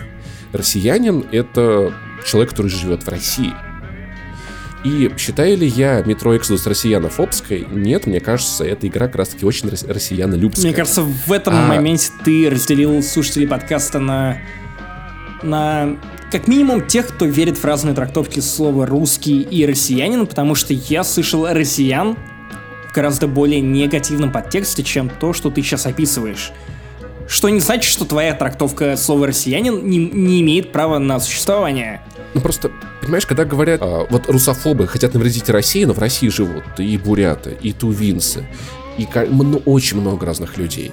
Ну типа мы же не можем как бы отделять вот русских от, от всех остальных в этой стране. Короче, я считаю, что можем остановиться на этом слове. В принципе, оно красивое. Русофобы работают на России 24, потому что эти люди ненавидят нас. Всех, кто живет в России. Нас и НАТО. Я, да, я не знаю, как можно так сильно. Вот Киселев, Соловьев и большинство, наверное, членов правительства. И знаешь, очень забавно, как люди хвалили сериал а, «Домашний арест», что типа вот, показали чиновников, вот, как надо, он такой смелый, но мне кажется, «Домашний арест» вот это, мать его, русофобия. В чем там прикол? Есть ты, ты чиновник, он мудак, его ловят на взятки, а он прописан в э, своей родной э, коммуналке. И его туда на домашний арест определяют. И там живут его бывший сосед, который, значит, алкаш и мудак. Там живет, значит, э, как, как называют ее, белоленточница, которая защищает там местный монастырь. И в итоге ты смотришь на то, как чиновник попал в среду обычных людей. А сериал показывает тебе, что они все мудаки, все до одного. Они все мрази. И, и люди, которые вот кричат, что вот чинуши плохие в этом сериале, да, они оказываются тоже мразями. И точно такими же мудаками, как чиновники. Вот это, по-моему, русофобия. Я не уверен, что это русофобия, но кажется, что это в целом, ну, то, что продвигает Крыжовников в своих произведениях. Если вспомнить Горько, Знаешь... то он насмехается именно над вот этими самыми простыми людьми, которые готовы взять кредит на свадьбу, которые готовы которые гордятся тем, что они продают лески. То есть есть вот это вот потешательство над маленькими людьми, как их раньше определяли в российской литературе. Смотри, в метро у нас есть правительство, людоедское правительство, в принципе, как и в жизни, да? Но при этом у нас есть хотя бы на одном поезде человек 8 хороших людей, у которых есть какие-то принципы, у которых есть добрые стремления. И, ну, на фоне всего остального, они реально приличные ребята, в которых хочется верить. Поэтому мне кажется, что метро исход, она очень как раз-таки, она про нас, она важная, она относится с, с большой, с большим уважением к нам всем. И мне Но не нравится, когда я говорят, могу... вот, это Украина. ну... Подожди, вот знаешь, не вот, потому что мне кажется, что это украинцы... солдафонство, которое я тоже... Что вот, именно? Именно многие герои Метро Исход попадают под категорию солдафонства, которое мне тоже не очень близко. Слушай, ну хотя бы Артем, который, понимаешь, не хочет сидеть вот. Артем не хочет говорить, начнем с этого. Окей, подожди, об, об этом потом. Я тебе, ну, давай сейчас все-таки все про историю, да? Артем, который хочет стремиться к кому-то лучшему и для себя, и для всех остальных людей, как мне кажется. И это положительный персонаж. И вот. Я еще очень не люблю, когда говорят, вот украинцы там, значит, нам свинью подложить. Украинцы. Украинцы. Там вот, значит, уехали, значит, на это, на Мальту свою, и нам, россиянам, гадят и под Вообще-то все, что происходит именно с политической точки зрения в метро, это все то, как говорит Глуховский. Гл- риторика Глуховского, она очень-очень очень радикальная, знаешь, то есть вот у него нету там каких-то вот попыток посмотреть на власть с другой стороны. У него все вот так. Империализм — говно. Людоедство — говно. И вот нацисты говно, коммунисты говно. То есть, Тоже. причем, кстати, это же не тот бумеранг, который ты забросил давным-давно, и он внезапно вернулся. Нет, это та риторика, которую он ввел с самой первой книги, да. которая вышла еще в 2007 да. году. Я не знаю, почему, почему люди раньше на это внимание не обращали, но в целом, то есть, мне нравится. Я считаю посыл игры адекватным, и я не вижу в этом ни ненависти к России, ни ненависти к россиянам. Я вижу в этом, что мы, как жители вот этого метро, находимся в, ну, прекрасная метафора, да, что мы окружены каким-то информационным полем, и нам там, вот, там все враги. Я чувствую себя точно так же, как, наверное, Артем в начале игры. Поэтому с этим, про, про, ну... Но при этом есть важная мысль, на мой взгляд. Несмотря на то, что мне нечем особо спорить, я не поддерживаю эту игру с той точки зрения, что абсолютно все эти мысли переложены настолько в лоб, что поиграть в метро и остаться без... Короче, все это слишком на поверхности. Когда все это на поверхности... С этим есть проблема. Это, ну, да. это воспринимается как антипропаганда. Окей, нет, даже антипропаганда ну, это все равно пропаганда. Нет. Окей, это подожди, подожди, подожди. социальный Здесь комментарий, я... это антиправительственный комментарий, это его видение, которое, наверное, Нет, заслуживает уважения, а... но, тем не менее, все угу. это подается, ну, пиздец, как в лоб. Вспомни, как мы да, критиковали, но... окей, не мы, а кто-то там критиковал Life is Strange 2 за то, что там была отсылка к Трампу. Блин, вот прямо у нас под носом то же самое происходит. Давай вспомним то, что мы критиковали. Давай, давай. Давай вспомним то, что мы с тобой критиковали. Альбом Фейса чересчур прямолинейный, ну, который для да. нас с тобой ничего да, нового. Да, да, да. Я, я спрашивал у Глуховского про альбом Фейса, что он думает. Он сказал, что пусть это прямолинейный посыл, но какие-то люди, для которых это ничего нового, они пройдут мимо. Но для кого-то прямолинейный посыл станет открытием. И я полагаю, что здесь можно также вернуться к словам Глуховского, то что ни я, ни ты там не увидим ни, никакого нового месседжа. Люди, которые об этом никогда не задумывались, для них это может быть очень новым месседжем и достаточно просто считываемо. Не обязательно все со своей колокольни смотреть. Какие-то вещи, которые очевидны для нас, для большинства игроков могут оказаться типа, блин, а я что-то никогда не думал о том, что может быть, может быть, игра Метро Исход это вообще-то аллюзия на Россию. Давай я задам тебе мразотный вопрос, который, по идее, не имеет никакого значения, но вот ты прошел Метро Исход, какую бы оценку ты ему бы поставил? Потому что на Канобу эта игра оценена в 10 баллов. Я это комментировать не буду. Я даже не читал, если честно, эту рецензию, хотя, блин, стало интересно. Слушай, ну, мне, мне кажется, yes, yes No это реально вот про эту игру. То есть, я, ну, наверное, это пятерка по логике, потому что я, на каждый плюс есть, есть минус. На каждый минус есть плюс. И она знаешь, самое забавное, что можно просто брать рецензию Last Light, менять название и ни не поменяется. Ну, как сделал Торик. Это игра, которая... Да, то, что было плохо, оно лучше не стало. То, за что я любил метро, оно осталось. Стало ли этого больше? Ни я. Концепция с поездом красивая, да. Открытый мир появился, и это для меня главная фича. Но, да, кстати, ты, ты когда вводил буханку в Каспе, ты понял, что ты играешь в Spin Пошел на Паша, пошел на. Это же реально, Просто пошел это прям, на... я жду Нет, кроссовер. Ты, ты это мне испортил Assassin's Creed после того, как ты обратил внимание на то, что вау, оказывается... Это игра про попаданцев. Да! Пошел просто в задницу, Паша. Я после этого момента не хочу с тобой говорить вообще. Знаешь, знаешь, самое угарное, кстати, по поводу того, что Артем молчит, это, это, это бесит, Потому это раздражает, это неуместно. Но самое смешное в этом то, что такое ощущение, как будто никто вокруг не в курсе. Они, ломается поезд. Мельник такой, так, нам надо пойти договориться с механиком. Артем, иди ты. Я такой, блядь, что? Вы, вы, вы, вы его выбрали для этого? Знаешь, когда ему его женщина, Артем, Артем, слышишь меня? Блядь, это, это радио, сука, как он тебе ответит? А Знаешь, вдруг его все мне просто кажется, троллят, мне кажется, и он реально не мой, как мне, главный а... герой GTA 3. Мне кажется, что по-другому, что Артем, он правда не мой но его внутренний, внутренний голос озвучивает нам его дневники при, при смене локаций. Но э, все вокруг него просто тупые, не в курсе, а он не может им объяснить, он просто, знаешь, вот они такие, Артем, скажи, что ты думаешь? Он просто вздыхает про себя, такой, блин, какие же вы, сука, тупые все. такие, вот Артем правильно сказал, поэтому, короче, очень забавно. Реально, это игра Yes No. Я не могу посоветовать ее ни одному человеку. Так Yes или No? Yes, no. Это вот, через запятую. Да нет, идут. короче. Да нет, да нет, да. Мы Мет- не можем метро, быть вместе да в данный момент. Я не могу посоветовать, я правда, я не могу никому его посоветовать. Я могу описать, что мне понравилось. Если вам нравится это вот такая же хуйня, как и мне, если вы тоже любите позалипать на видосики про то, что, про то, как, значит, секретная подлодка Гитлера, которая, возможно, вывезла его в Аргентину, то да, это, это там предостаточно. И это залезть в какой-то там не, раз, разрушенный не... Не Это классно. Хоррор, э, хоррор уровни. Единственное, я могу похвалить хоррор уровни. Они мне напомнили Ривен Холлем в, в Half-Life 2. Это было клево.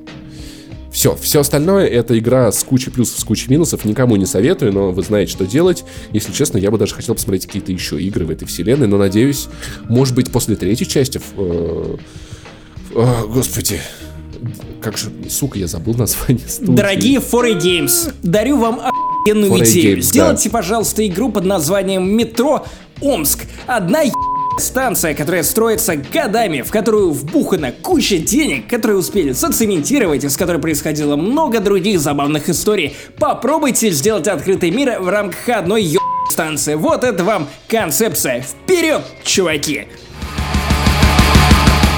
Знаешь, вот году в 2015 я был максимально рад тому, что, оказывается, опыт просмотра кинофильма может быть расширен. Потому что помимо того, что ты сходил в кинотеатр, взглянул на этот фильм, у тебя есть то, чем ты занимаешься постфактом. Например, ты можешь зайти в интернет и посмотреть разные теории о том, каким будет следующий фильм. Если то, что ты посмотрел, было, например, частью большого сериала, ты мог посмотреть на пасхалки, мог посмотреть на всякие брейкдауны, которые помогали тебе лучше понять, что все это значило, помогало осмыслить этот фильм, Например, у меня ровно такой опыт был с седьмым эпизодом Звездных войн, когда все сложилось, и интернет, и критика, и мои собственные впечатления, и то, чего я хотел бы от этого фильма, он со мной был на протяжении всего следующего года, от обсуждений до каких-то пасхалок, до каких-то теорий, и все это было безумно классно проживать.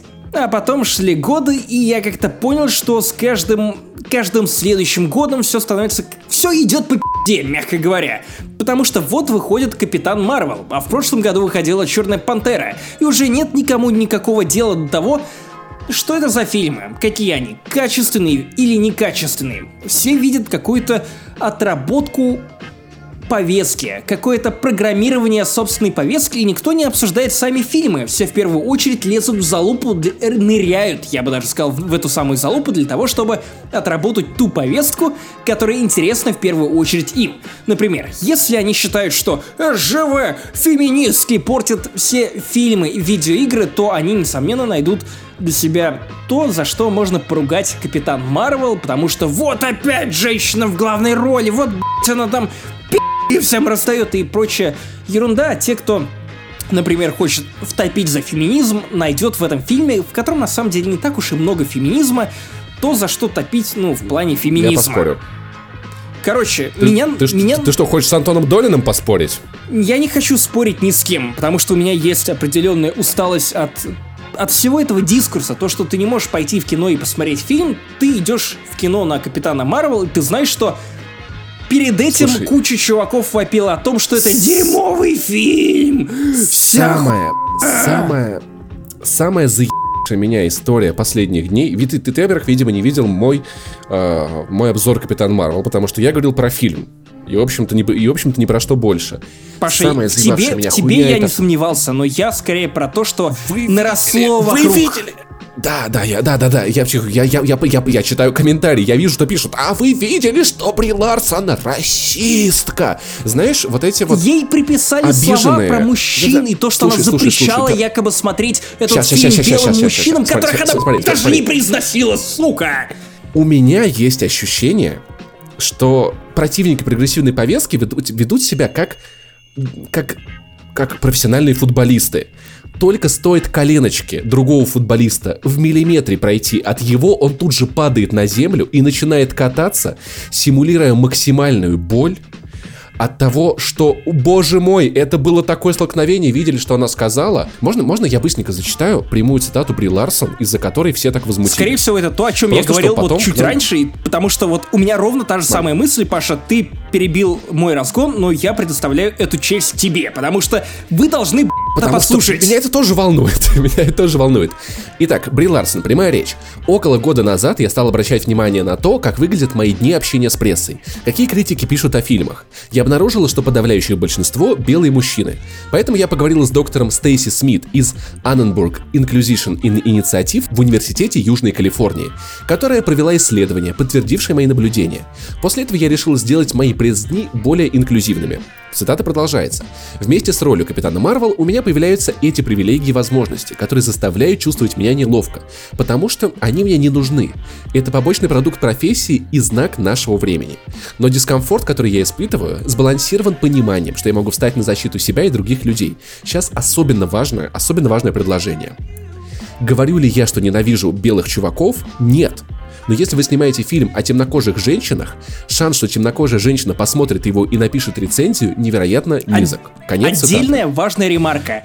Она говорила это даже не про Капитана Марвел, а про другой фильм, в котором снималась. Что, несомненно, очень важно для понимания того, насколько очень ну, классно все это извратили, потому что даже на Канобу я читал какую-то довольно еб заметку о том, что э, посмотрите на Капитана Марвел. Вот за одни единственные сутки после обнуления оценок она получила больше негативных оценок, чем когда бы то ни было. Что это говорит о... Там проблема была в заголовке, что получила по заслугам или ответочка ну, прилетела, что-то да, такое. Э, автор Автор, автор заметки я, я угадал, да, не открывая. Да, да, да ну, как бы все понятно. я угадал.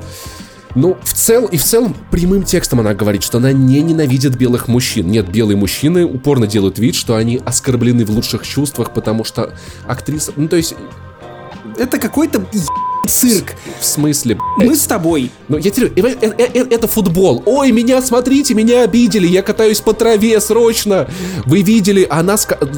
Меня, если честно, меня это все предельно заебало. Меня заебал этот дискурс, Тоже, да. вот то, что меня радовало в 2015 году при обсуждении Звездных войн, Хотя и там уже были вот эти нотки истерии, когда «О, нет, новая главная героиня женщина, Мэри Сью». Несмотря на то, что Люк Скайуокер вроде как тоже был пи***м всемогущим, у нас был Старкиллер, который, блядь, останавливал с помощью силы Star Destroyer притягивал к себе, к земле. Сука! Он не канон, он не канон. Нет, он не канон. Тогда он был каноном на одном из слоев канонов. Ну, короче, меня просто бесит то, что весь дискурс в итоге сужается до взаимного выражения ненависти, что с одной, что с другой стороны, да. и всем ебать на Это... фильм. Он может быть классным, он может быть хуевым. Просто вспомни, как нас с тобой ненавидели за то, что мы оба похвалили Черную Пантеру. Как нас назвали Лиза желтыми, чернокожими или нет. Как, как, короче, как-то нас хитро вы стали клеймить э, друзья-подкастеры, которые нихуя, конечно, ебаные друзья нам. Э. Но ну и на самом деле, которые не то чтобы даже подкастеры, потому что ну, для этого нужен талант и какие-то навыки. Но, с другой стороны, в итоге Черная Пантера номинирована на Оскар на, за, лучший фильм года. Поэтому где ваша, ваша критика и экспертиза, друзья-подкастеры, да? На самом деле, слушай, недавно буквально на, опять-таки, на Канобу наткнулся на обзор какого-то фильма свежего, где была строчка про то, что что это фильм про какое-то потерянное поколение миллениалов бестолковое, и что, в общем, сейчас поп-музыка перестала быть музыкой, а стала инструментом для выражения той или иной позиции. Блять, муз... сука, искусство всегда было инструментом для выражения, сука, той или иной... Короче, Давай, давай завязывать это обсуж... обсуждение ситуации вокруг фильма. Меня это печалит. Бри Ларсон не расистка, Бри Ларсон никого не ненавидит. Бри Ларсон Люди, которые так утверждают... Э, начнем с этого. Люди, да, люди, которые обвиняют ее в том, что она расистка ненавидит мужчин, и ебутся в глаза. Да и не только в глаза, Наверное, им стоит ебаться еще в уши и рот. Да, и, наверное, больше не, хорошо бы не прикасаться к клавиатуре, но окей, их дело, их позиция. Я не могу запретить кому-то выражать их мнение, даже если оно обоссанное. Но, мне кажется, феминизм в фильме есть, ну, просто вот те моменты, где мужчины говорят главной героине, что ей нужно перестать быть эмоциональной, когда э, женщин-пилотов не пускают из, э, к боевым заданиям, потому что они якобы не справятся, когда куча других мужчин впрямую, впрямую говорит главной героине, что она бестолковая. Вот, и, ну, это Феминизм очень или, концентрированно или поданное... трансляция здравого смысла. Ну, нет, слушай, я, я как раз не про то, что нельзя допускать. Нет, нет, я не об этом. Я к тому, что можно ли считать, ну, как бы... если ты считаешь, что женщина это такой же полноправный член общества, который может быть таким же пилотом, как и мужчина, может быть лучшим пилотом, чем мужчина, это здравый смысл и феминизм, потому что, по-моему, в этом нет Слушай. активизма. Потому что активизм, по-моему, начинается в те моменты, когда ты выходишь и начинаешь что-то пропагандировать. Но как можно пропагандировать здравый смысл? Слушай, ну подожди, подожди, подожди, подожди. Он либо Начнем есть, с того, либо что я сегодня нет. был на митинге. Я сегодня был на митинге людей, которые пытались защищать здравый смысл. Мне кажется, что вот эти моменты в фильме, они показывают то, о чем говорят феминистки. И, в принципе, борцы за адекватность. О том, что, смотрите, к женщинам могут относиться по-другому, просто потому что у них есть пизда. Вот вам наглядный пример. инструкция по применению. Вот, то есть в моем понимании активизм это не только транслирование каких-то прямых призывов. В моем понимании это в том числе изображение проблем в искусстве. Песня про тяжелую долю человека. Это, ну, тоже отчасти активизм. Первый сезон «Миссис Мейзел» я считаю очень феминистичным, потому что он показывает как еще не очень давно, ну, женщину, которая реально живет на игле мужского одобрения, которая э, все делает ради того, чтобы, чтобы годить мужчине, совершенно не думая о себе, как она потом приходит к тому, что это, наверное, неправильно. Поэтому я вижу, ну, на мой взгляд, в Капитане Марвел есть феминистический посыл. Типа, мужики, хва ну, хватит ограничивать женщин. Ну, тем более, то, что делал один из главных героев, но это, это, же, это же прямой газлайтинг. Типа, перестань, эмоции, эмоции, это говно. Да, господи, дайте человеку чувствовать то, что он хочет. Целый сезон Кидинг вам сняли о том, что запрещать себе переживать эмоции, это Слушай, говно. Паша, это мне кажется, что это уже вторичная переработка материала, потому что настоящий феминизм и отработка этого социального посыла была в первом сезоне Джессики Джонс. Потому что там был настоящий газлайтинг, который был представлен в виде главной сюжетной точки. Более того, этот газлайтинг был выражен в способностях ну, слушай, Килгрейва, который мог заставить тебя делать мне... все, что угодно, что ему заблагорассудится, стоит ему это произнести вслух. Именно так он изнасиловал Джессику Джонс. Yeah. Я бы не хотел, знаешь, приводить это к тому, что тут настоящий феминизм, там нет, не настоящий. Феминизм нет там настоящего и не настоящего феминизма. Есть феминизм и там все. Там это была главная тема, она была очень ярко выражена. Здесь это не главная тема, выражена не так ярко. Ну, то есть это не то, что где-то лучше или хуже. Просто там это ставится во главу угла, здесь это не ставится во главу угла, но присутствует. Но мне кажется, то, что это прямее, чем в «Чудо-женщине. Правда». Там была просто сильная женщина, была крутая, здесь сильная женщина, которая конкретно стала еще сильнее, когда когда э, перестала быть подавляемой мужчинами. Вот, вот, вот так. Поэтому мне кажется, что это, это, этот подтекст есть, но я... кто-то его вообще не замечает.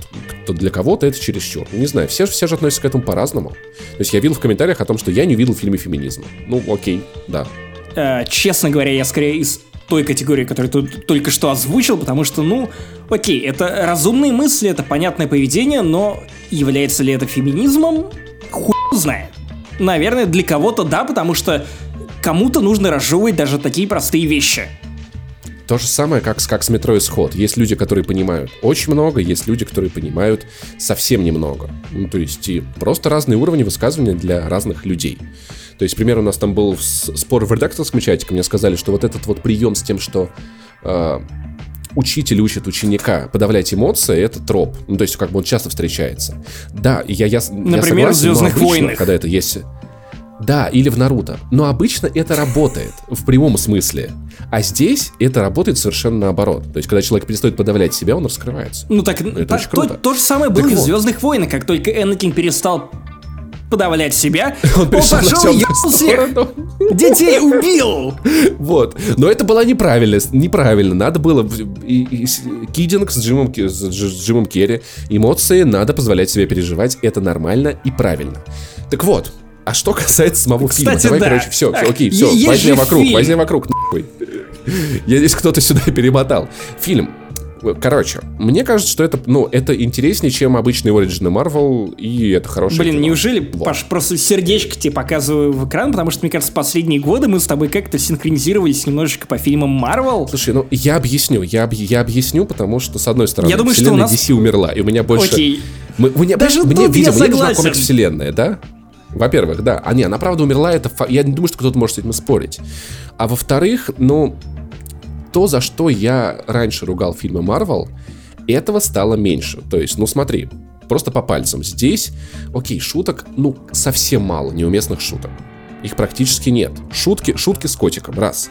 А, Здесь сильные моменты позволяют переживаться. Они не прерываются шутками, как это было раньше.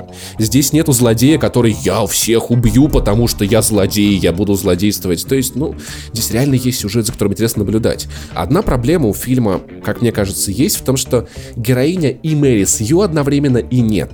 Ну, то есть, смотри, по ее история, это история развития человека, его становления. То есть сама Клэр, Клэр же ее зовут, я забыл, Нет. господи. Вспоминай, Паша, вспоминай, вспоминай, ну-ка. Нет, перестань, хватит, давай, мы давай, это не давай, давай. Паша, давай, давай, давай, давай. Хэмерон Диас. Нет, нет, нет, Блядь, нет, правда фамилия Денверс, я даже подскажу тебе. Клэр Карен. Ну-ка, ну-ка, ну-ка, ну-ка, ну-ка, ну давай, давай, давай, ты уже, давай, давай, ты на пути, давай, Канзас вспомни. Денверс. Как? Килька Денверс, я не помню. Килька, нет, чувак, нет. Катя Денверс. Нет. Катя ДНР, нет, Карен, не, не оно. Киран. Да Кэрол Денверс. Кэрол, ну я был близок, Кэрол окей, Денверс. Кэрол, да. Катя. Так вот, сама Кэрол, она не Мэри Сью, потому что она прошла от, значит, от девочки, которая не получалась, а потом у нее получилось, она многого добилась. Но по ходу фильма персонаж, да, Мэри Сью, потому что он сразу с способностями. Вообще, я... Поэтому она как бы и Мэри... Персонаж не Мэри Сью, но герой фильма Мэри Сью, вот так получается, как мне кажется. Вот так вот оно выходит. Короче, я шел на фильм, если честно, даже с небольшим скепсисом. Я ждал очередной Origin Marvel, который будет, где герой такой, вот, у него не было сил, потом он получил силы, которые спасли его жизнь, и все просят его спасти мир, а он такой, я не буду. И фильм с, просто с первого же момента меня, типа, такой, чел, ты ожидал вообще не того, что я себя представляю. Я ел. Ну, тут, тут я думал, большой что плюс в том, что они взяли стандартную историю, которую они рассказывали, и повторили трюк из «Как я встретил вашу маму». Последний месяц я пересматриваю «Как я встретил вашу маму», и часто там строят сюжет с псевдосложной структурой. То есть они берут простую историю, да, да, да, да, да. помещают ее в какие-то рамки, в рамочное повествование, и из-за этого сюжет становится, ну, как бы сложнее, хотя, по идее, он никак не меняется, просто появляются рамки. Нет, здесь, знаешь... Тут то же самое. Вот здесь это... Мне кажется, это не ради усложнения, а это позволяет нам сблизиться с главным героем намного теснее. Смотри, мотивация... Мне кажется, это зрителя. позволяет скипнуть э, эпизод узнавания и притирания. Потому что ты да. сразу а, знаком а с тем супергероем. Да, да, да. А во-вторых, смотри, и тобой, и ей движет одна и та же мотивация. Узнать, что произошло. То есть, и поэтому синхронизация как бы зрителя с происходящим на картинке, она очень большая. То есть так же, как, не знаю, вот мотивация Артема в Metro Exodus мне нравится тем, что ими движет то же самое, что игроком. Узнать, что за горизонтом находится, что дальше. В этом э, Артем игрок, вжив... и точно так же у меня было с Кэром. Но проблема в том, Узнать, что, что с ней произошло, это так же, тот же самый нее. рычаг, который популярен в видеоиграх, начиная с 90-х годов, о том, что, о, боже мой, что-то да. произошло, амнезия, Котор, Knights of the Old Republic от BioWare. Да. Ровно то же Это самое. Много где. Третий сезон True Detective, чувак, но, но тем не менее. Ну, ну, работает же, работает. Я боялся, что будет спекуляция на теме 90-х, но она была просто очень... Это по большей части космический фильм Marvel. Я, кстати, подумал о том, части, что вот бездарный фильм под названием «Первому игроку приготовиться», который я терпеть не могу, в котором нет ничего, Хороший никакого фильм. смысла, никакого посыла, ничего, кроме отсылок. Я согласен. Должен, ему должно быть просто вот стыдно на фоне Капитана Марвел, потому что в Капитане Марвел все отсылки к 90-м от плаката фильма «Правдивая ложь» с Арнольдом Шварценеггером до, блин, э, проката блокбастер, до песен, которые играют в этом фильме, это вот максимально уместные, вплетаемые в повествование отсылки. Это же оху... Причем отсылок на самом деле гораздо больше, потому что для меня фильм разделился на три части. Первая часть это шпионский боевик, вторая часть это бади-муви, которые были пи***ц как популярны в 80-х и 90-х, в одном из которых, как минимум, в одном из которых сыграл Сэмюэл Л. Джексон, я говорю про третий крепкий орешек, в котором тут Сэмюэл Л. Джексон становится, ну, настоящим напарником для Капитана Марвел. Он раскрывает Ника Фьюри да, лучше, чем во всех крутой. предыдущих. Это охуенно. Во-первых, да.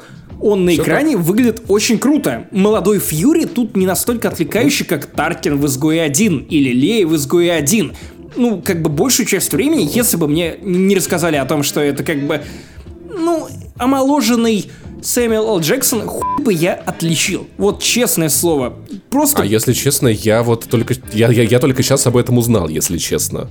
Окей, чувак, это странно, потому что в этом фильме меня гораздо больше отвлекал CGI-код, который прям, ну, пиздец, как полился, что он компьютерный спецэффект кот, и это... Нет, он только в некоторых сценах... Ты, ты же знаешь, что у, глав... у Бри Ларсона аллергия на кошек? А, да ладно, поэтому... Короче, прикол в том, что у нее аллергия, и в итоге э, многие сцены с, с котом снимали без нее. Иногда он был сиджайный, где ей надо было с ним взаимодействовать. И у нее была кукла кота, с которой, которую она гладила. Это выглядело очень забавно, поэтому его подменяли на сиджай, да, из-за ее аллергии. Ну, кстати, я, я понял, наверное, не все отсылки к 90-м, потому что, ну, блокбастер не все в России знают, что ну, это кому? такое. Мало кто, блядь, в России знает, что это такое. Блин, ну, ты, ты не мог не словить ощущение того, что ты смотришь Терминатор 2 All Over Again, когда ты смотрел на вот эти погони по эстакадам. Не, ну что такое ну, в этом просто есть, там, да, там много всего. Есть, и... Сэмюэл Л. Джексон как Бам. в бади-муви. Ну неужели ты не словил вайп третьего крепкого орешка, который снимал МакТирнан? Это классный, классный фильм от Marvel, который показывает нам классный Origin, который мне искренне нравится. И ну, про, это не какой-то шедевр, и знаешь, его, мне кажется, его можно спокойно пропустить перед одной бесконечности. Мне кажется, что важного мы отсюда вынесли, что... Так, сейчас, сука, я вспомню. Как, так, как так, так, ну-ка, имена, имена. Клэр, Обожай, когда ты вспоминаешь Карен, имена. сука. Так, ну-ка, уже после того, как мы вспомнили имя, Как, как, ну-ка. как, как, как, как зовут капитана Марвел? Ну-ка, ну-ка, я ну-ка, снова Капитоша. забыл. Кэрол, Кэрол. Кэрол, Кэрол, Кэрол, Кэрол, Кэрол. Все, что мы узнали из этого фильма, Кэрол классная. Как говорил Дудь, классная. Классная. Это все. Ну, а еще мы узнали, как Ник Фьюри э, лишился глаза. Кстати, фан-сервиса в этом фильме больше, чем ты мог бы подумал. Что насчет глаза Ника Фьюри? Как тебе? Я думаю, что шоколад... Я, знаешь, я офигел, я офигел, когда, когда ему предложили выбор жопой в глаз или вилку раз. Он такой, я выбираю однозначно Ну, типа, фондю. Мне кажется, мне кажется, многие бомбанули, когда поняли, как он потерял этот глаз. По-моему, это пиздец. Ну, это круто, но это странно, но. Ну, как, блин, короче, по- отдельно, отдельно, что меня в этом, в этом, в этом фильме меня покорил котик. Гусь — это просто милашно, это прекрасно.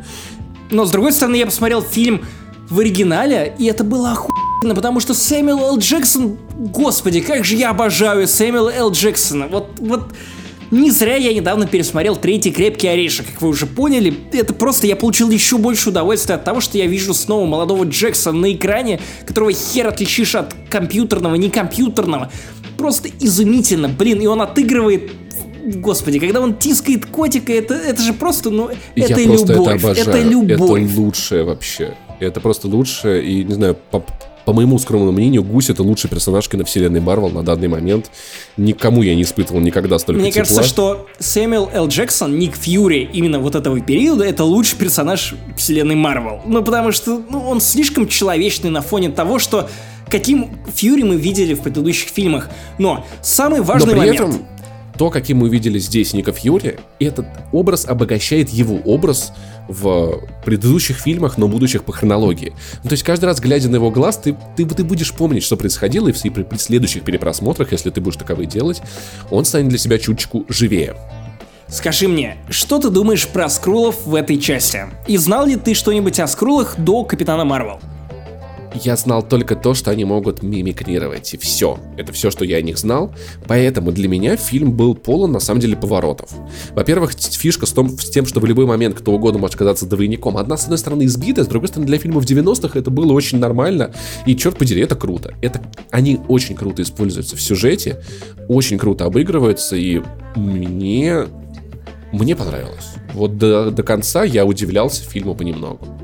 Почему я в целом задаю тебе этот вопрос? Ну, наверное, потому что скрулы в комиксах всегда были однозначно плохими парнями. Были исключения, само собой, какие-то единичные, но в целом скрулы в комиксах это всегда мудаки, которые хотели правдами и неправдами захватить твою планету или целую вселенную.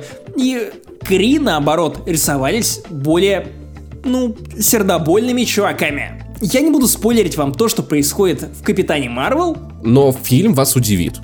Приятно удивит, то есть и это Origin, который, не стро- который может удивлять, это оху... Именно так. Это очередное доказательство тому, что киновселенная Марвел не обязана следовать своим же созданным правилам, она способна удивлять давать новые трактовки, которые оказываются более интересными, чем оригиналы, на мой взгляд, потому что сразу после Капитана Марвел я почитал комикс, вернее глобальный ивент под названием Secret Invasion про то, как скрулы внедрились в правительство США, в команду Мстителей, в дворецких Мстителей, в кого угодно. И в целом попытались нагнуть целую планету для того, чтобы присоединить ее к империи скрулов.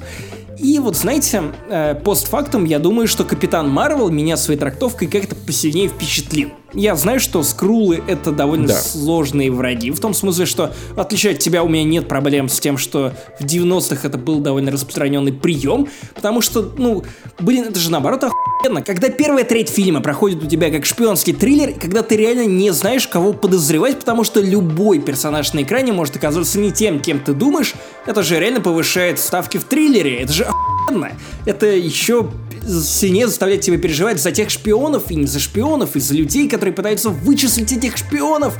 Короче, я получил довольно много удовольствия от Капитана Марвел, и, по-моему, это не позорный фильм, совсем не тот позорный фильм, которым его пытаются представить некоторые чуваки в интернете, и совершенно не то, не тот фильм, который соответствует своей оценке, например, на, на Metacritic, где его, очевидно, забомбили Ну, слушай, это, это просто, оч... да, в очередной бомбеж. В общем-то, на мой взгляд, это, это годнее, чем Origin и Marvel были до этого. А ты, кстати, знаешь, кто еще умеет э, умело притворяться людьми и манипулировать целыми планетами? Ольга Бузова. Рептилоиды, рептилоиды. Ты опять, чувак, да хватит. Ну просто почему? Ну, скрулы, ты же Почему, метро тебя так сломало, чел? Почему? Ну просто, боже мой. Ты иллюминатом стал официально после этого выпуска. Сори, чуваки, если вы считаете, что Земля Паша Пивоваров иллюмина- иллюминат, ставьте плюс в комментариях. Где бы вы ни были, на какой бы платформе вы Иллюминаты нас не с нами, слушали. рептилоиды под нами. О, боже мой. Короче, ждем «Войну бесконечности», дико ждем. Ну, я теперь как такой, я еще сильнее жду.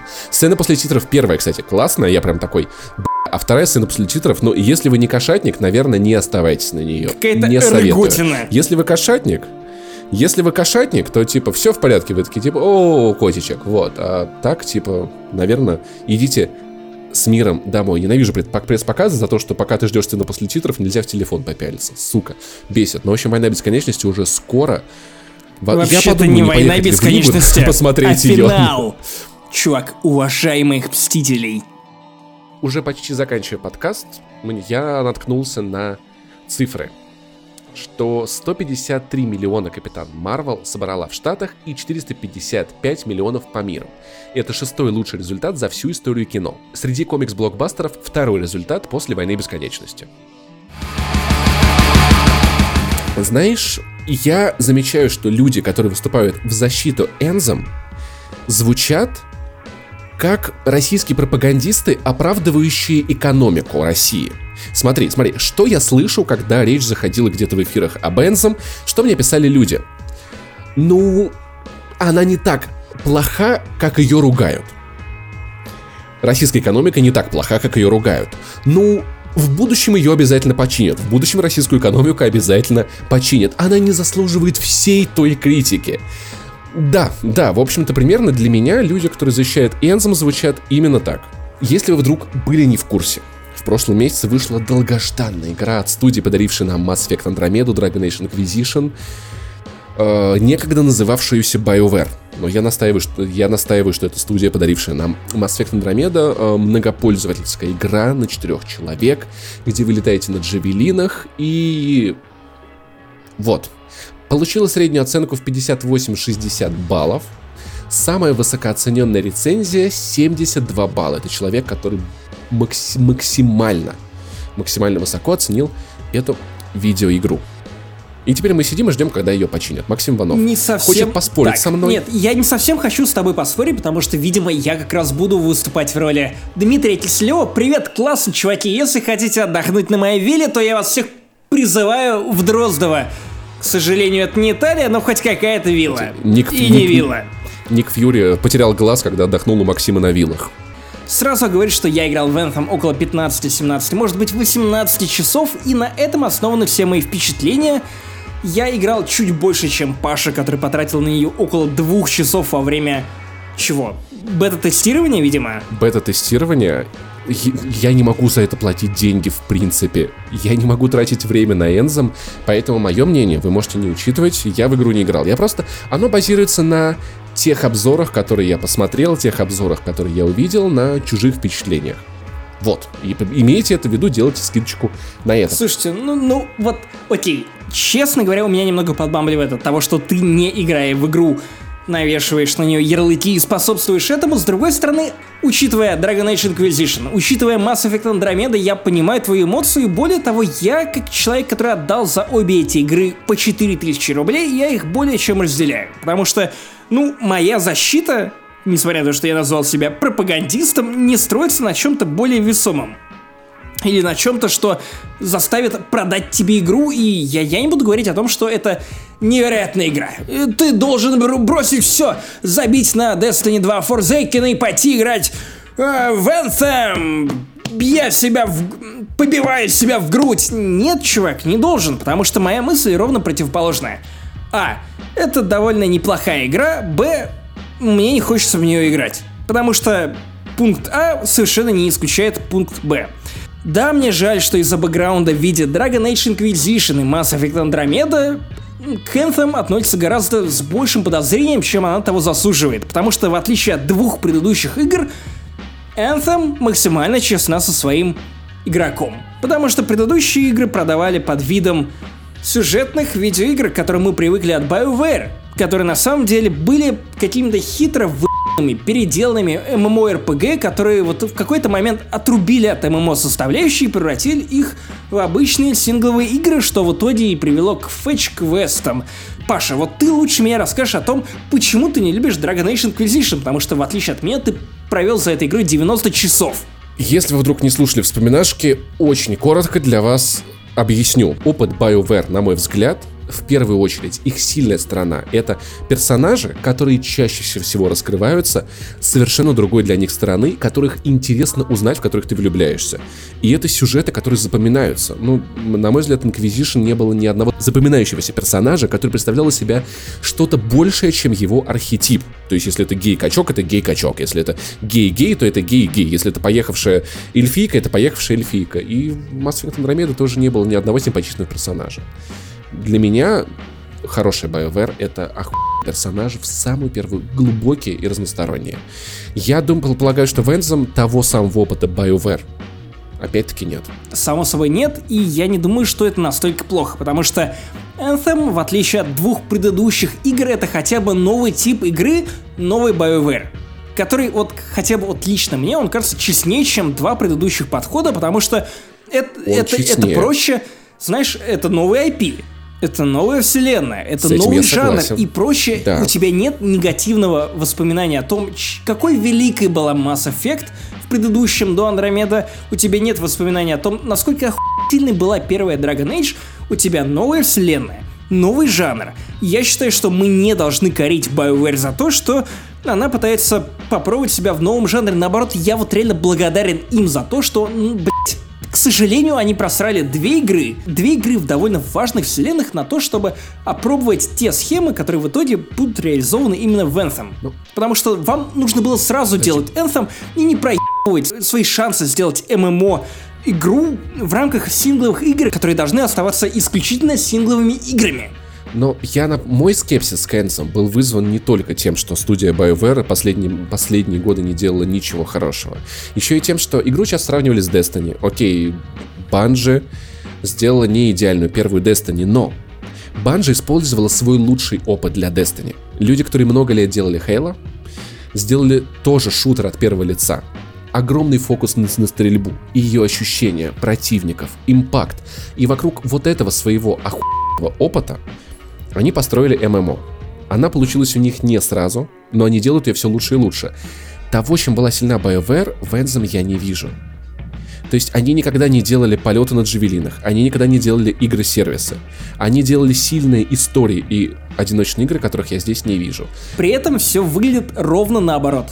Те сильные вещи, о которых ты говоришь от сюжета до персонажей, ну, я не могу сказать, что в Anthem довольно интересный сюжет. Скорее наоборот, но к этому я еще вернусь. При этом то, чем они никогда не занимались, по-моему, вышло довольно неплохо. От полетов на тех самых джавелинов, которых ты только что упомянул. До, до той самой боевки, до исследования мира. Все это выглядит довольно неплохо, и в целом это не, не менее интересно, чем в первой Destiny. Выглядит довольно неплохо. Это хорошая характеристика. И играется тоже, потому стороны, что я поиграл в итоге. Смотри, нету ни одной погони на джавелинах. Во время битв тебе постоянно приходится приземляться, а, проти... а высоколевельные противники просто дамажат тебя так, что тебе приходится укрываться за укрытиями. В итоге игра приводит тебя к тому, что тебе не надо летать. Потому что полет... Это не совсем так, потому что, например, я даже в боях с боссами часто использовал э, полеты. Ну, в целом, как бы полет это неотъемлемая часть любого боя. Другое дело, что тебе нужно, ну, как бы, разумно его использовать, потому что ты можешь попасть э, в ситуацию, где у тебя заканчивается топливо, видимо, в каких-то твоих реактивных двигателях. Слушай, не-не-не, там перегревается двигатель, тебе надо его охлаждать водой. Но я тебе ну, говорю водой о том, или что... потоками ветра. полеты перестают работать после эндгейма, когда урон возрастает очень сильно, в несколько десятков тысяч раз. И в итоге эта игра превращается в шутер с укрытиями, потому что тебе надо укрываться. И по поводу стрельбы мне она показалась неприятной, потому что я не ощущал импакта. То расстояние, на котором я в, в бете находился с противниками, я их даже разглядеть ну, не кстати, мог. кстати, у меня стреляю. наоборот. То есть, знаешь, вот ты бросил пить, потому что ты хотел больше ощущений от видеоигр. Чтобы у тебя оставалось больше воспоминаний.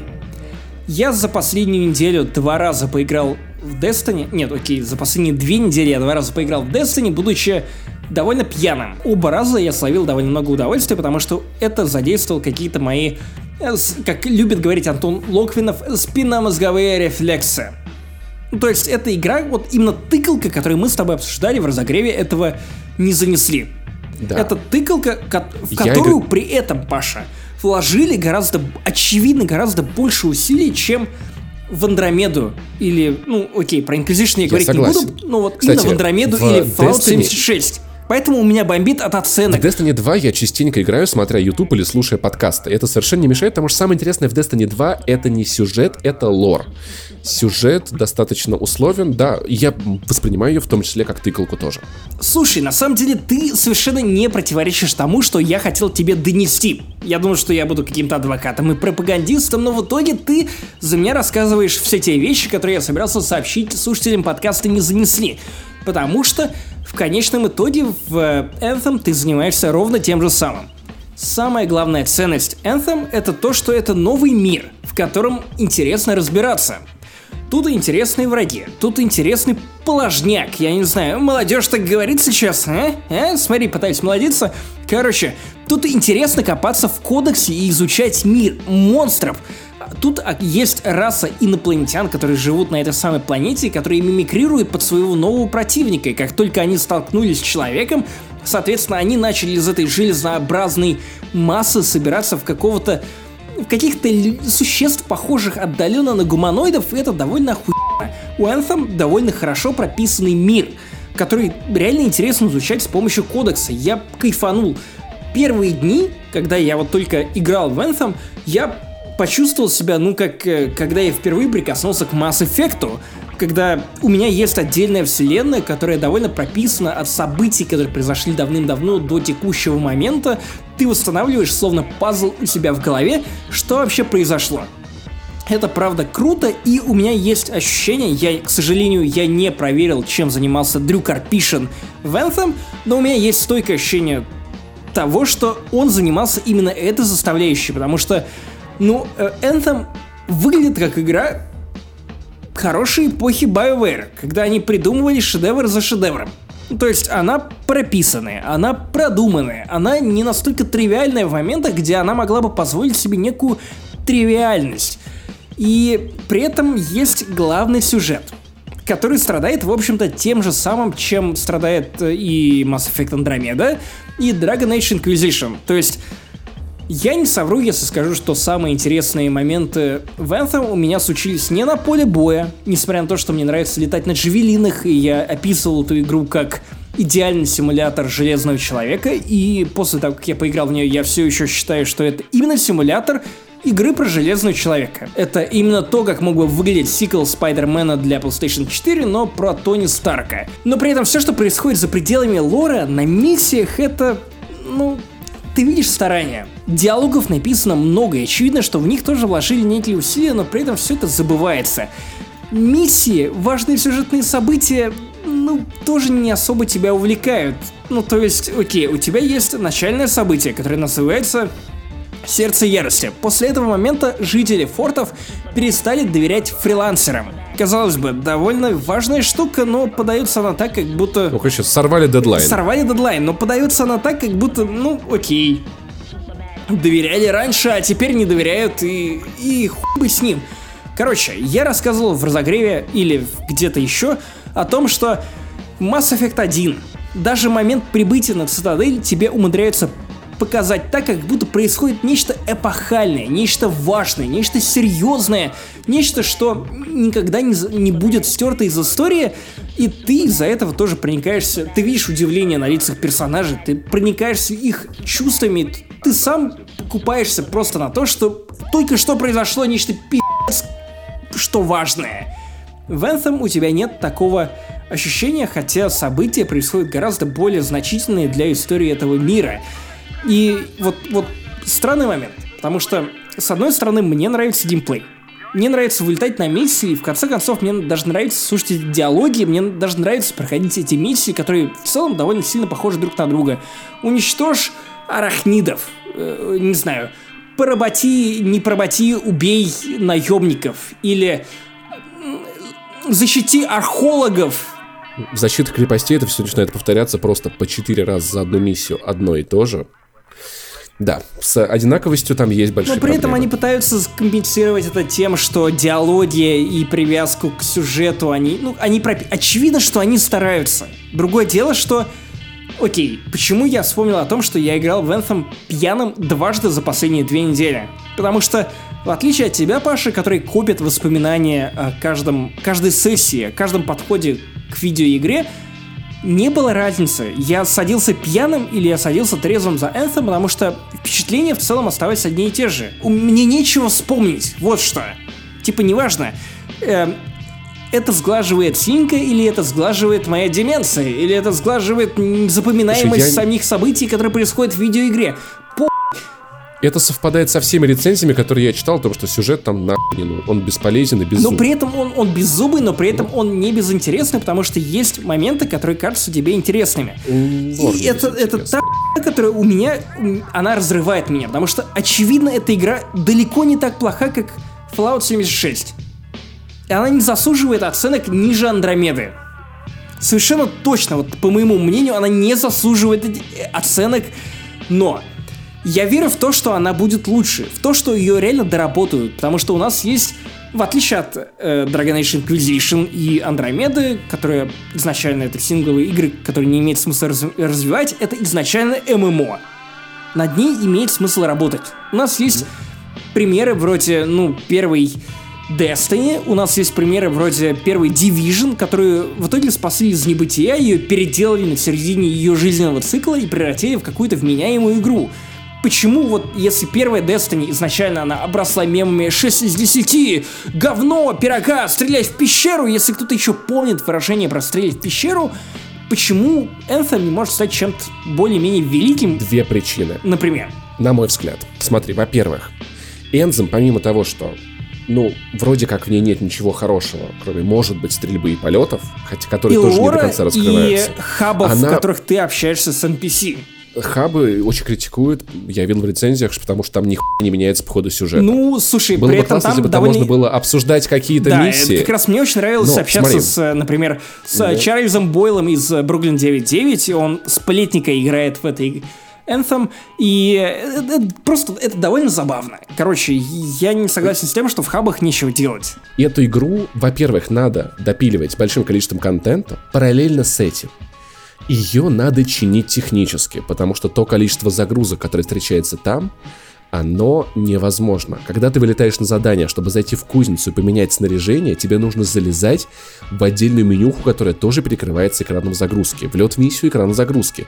Затерянный сектор это снова экран загрузки. Когда в ходе миссии ты отстал от напарников и тебя переносит на 50 метров вперед, это снова экран это загрузки. хорошо, если у тебя еще Она просто, просто экран неудобная. загрузки, потому что помимо прочего на PlayStation 4 есть еще и проблема с крашами, которые вызывает именно Anthem и она может э, забрикать PlayStation 4, что, возможно, лучше, наверное, чем играть в Anthem. Но, короче, и это тех, помимо технических проблем. Структурные проблемы игры созданы людьми, которые, видимо, не играли в Destiny. Когда тебе нужно выбить какую-то пушку, я слышал очень много ругань на это, ты не можешь посмотреть, какой лут тебе выпал в данный момент. Тебе нужно завершать миссию, чтобы это узнать, это выбил правда. ли ты какой-то лут. Чтобы применить оружие, тебе нужно возвращаться в форт. Через что? Через загрузку. А от форта тебе надо на топать пешком, чтобы сесть в к Джавелина и начать миссию пешком идти, чтобы сделать то, что по-хорошему должно делаться через одну кнопку, когда тебе просто надоел хаб.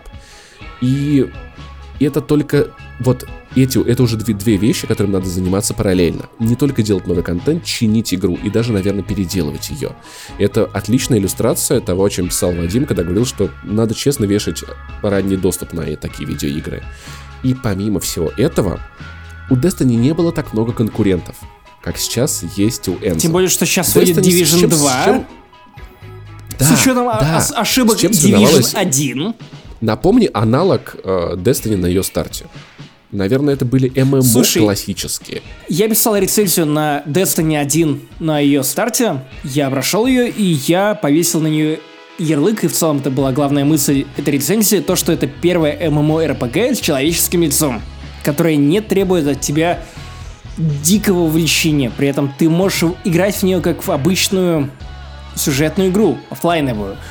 И да, теперь этот жанр, конечно, гораздо больше конкурентов имеет, да. и даже Destiny 2 уже не выглядит есть... настолько впечатляюще, как Destiny 1 в свое время. Возможно, возможно, Энзом, выйдя в один момент с Destiny, наверное, имела бы шансы получить внимание игроков. Но когда сейчас выйдет Division 2, в Division 2 я, я уговариваю себя не покупать эту игру, потому что я, меня за***ли игры сессионки. Division 2 с опытом первой Division, которая уже на уровне бета работала в, на голову лучше, чем Enzo, Проблема в том, что а бета ее Ubisoft, было намного раньше. кто бы что ни говорил, они охуенно работают с аудиторией. С откликом этой самой да. аудитории. Это видно даже на да, примере да. ЛГБТ-скандала вокруг DLC, несмотря на то, что как бы это изначально была дерьмовая идея от Ubisoft, они все равно постарались переделать. То, что они делали с э, Division 1, это чудо. Это реально чудо, когда они вернули игроков, а уж Rainbow Six Siege который изначально был никому не нужен, а потом внезапно это оказалась игра, которая, ну, просто одна из лучших сетевых кооперативных шутеров, которые вы только можете себе представить. Ну, блин, короче, я к Ubisoft испытываю много уважения.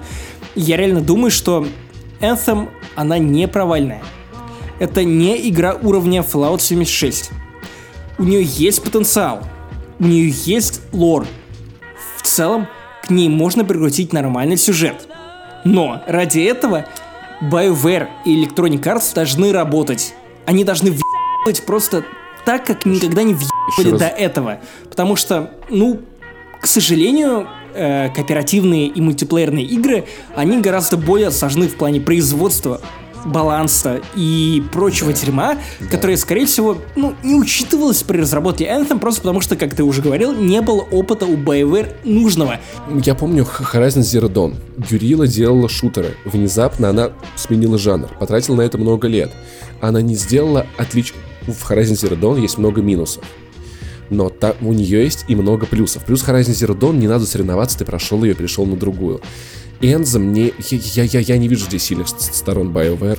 Я не уверен, что Electronic Arts — это та компания, которая сможет подарить этой игре второй шанс. Напомню, эта студия заставляет почти всех разработчиков работать на движке Frostbite, который отлично подходит DICE, но я не знаю, уместен ли здесь Frostbite или нет, в моем понимании. Об этом надо спрашивать разработчиков, потому что это инструмент. Vision игры может сильно, не всегда может зависеть от него. И я вижу, что студии Sony делают свои движки и обмениваются опытом. Самая успешная игра Electronic Arts за последнее время не использует Frostbite. Это Apex Legend. И мне не кажется, будто Electronic Arts пришла к BioWare и сказала, ребят, какой движок вам будет удобнее? Мне кажется, что они пришли и сказали, делайте вот так, потому что нам так дешевле. И с этим как хотите. Очень много ругани от разработчиков было на Frostbite. А, и в книге «Кровь, пот и пиксели», конечно, тоже. Поэтому я не вижу в Electronic Arts издателя, который может дать этой игре шанс. Я не вижу у этой игры шанса просто потому, что никто не выберет в здравом уме Энзом, когда выйдет Division 2 и когда есть Destiny 2. И мой прогноз в том, что BioWare не закроется до момента выхода Dragon Age 4. А что уж будет там, посмотрим. Но, как мне кажется, судя из кучи отзывов и цитат, и рецензий, я не, я не вижу, чтобы у BioWare был какой-то потенциал. И у этой игры тоже. Вот мое мнение как наблюдателя со стороны. Но, конечно же, нас рассудит обязательно время. Время, время, времечко. Ну и прежде чем закончить 88-й выпуск подкаста «Не занесли», мы назовем именно тех, кто помог нам выпустить этот э, подкаст. Итак, Джек Рамси, Павел Теренюк, Степан Степанов, Алексей Корнев, Алексей Калентьев, Андрей Фролов, Кирилл Делегойдин, Витька Телегин, Илья Ермолов, Роберт Маккейн, Владислав. Коррозия практически металла. Э, Спасибо вам всем за то, что вы такие классные, охуенные и помогаете развиваться подкаста не занесли. Короче, впереди отрывок из пятого выпуска вспоминашек, в котором мы обсуждаем как раз BioWare. То, чем мы занимались, по сути, только что, но мы вспоминаем все самые важные видеоигры, которые выпускала эта студия, в которые мы играли, и с которыми у нас связаны определенные воспоминания. Например, я рассказываю свою большую-большую тайну о том, как я откашивал от школы для того, чтобы поиграть в Mass Effect 2, и это большая и очень странная продуманная схема одного большого мошенничества. Короче, чуваки, если вы э, думаете о том, как нам помочь, то это определенно Patreon. А если вы думаете о том, как нам помочь... Там куча контента. Определенно, куча контента. А если вы думаете о том, как нам помочь без денег, то это, са- само собой, оценки на iTunes и подписка соцсетях. Итак, с вами был Максим Иванов. Паша Пивоваров. До встречи на том же самом месте, на том же самом сайте. Короче, пока. И так, все, мы переходим к Mass Effect. Mass Effect! Капитан Шепурд!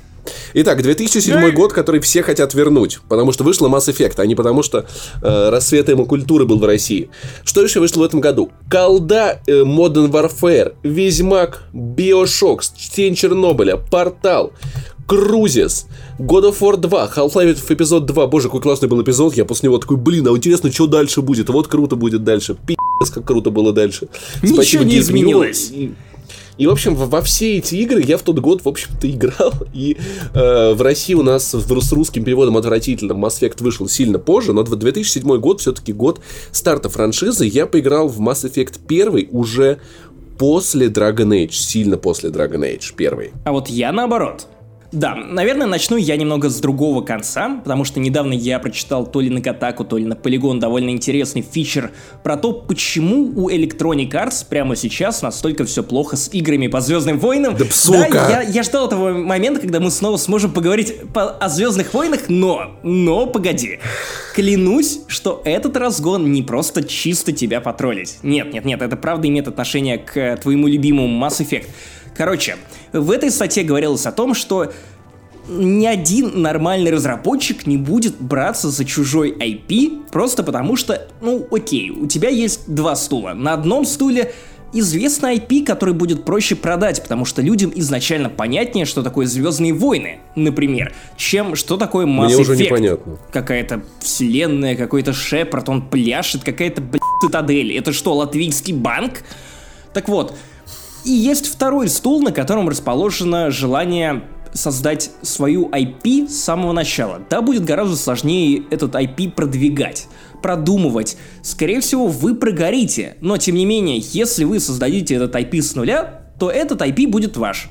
Вы будете зарабатывать гораздо больше бабла. У вас будет гораздо больше творческой свободы, которую вы сможете пустить я не знаю, на самые безумные креативные вещи, которые вам не нужно будет согласовывать с дядями из Дисней или Лукас Артс или любого другого человека или студии или кучки бюрократов, которые ответственны за то, чтобы все не пошло по пи***.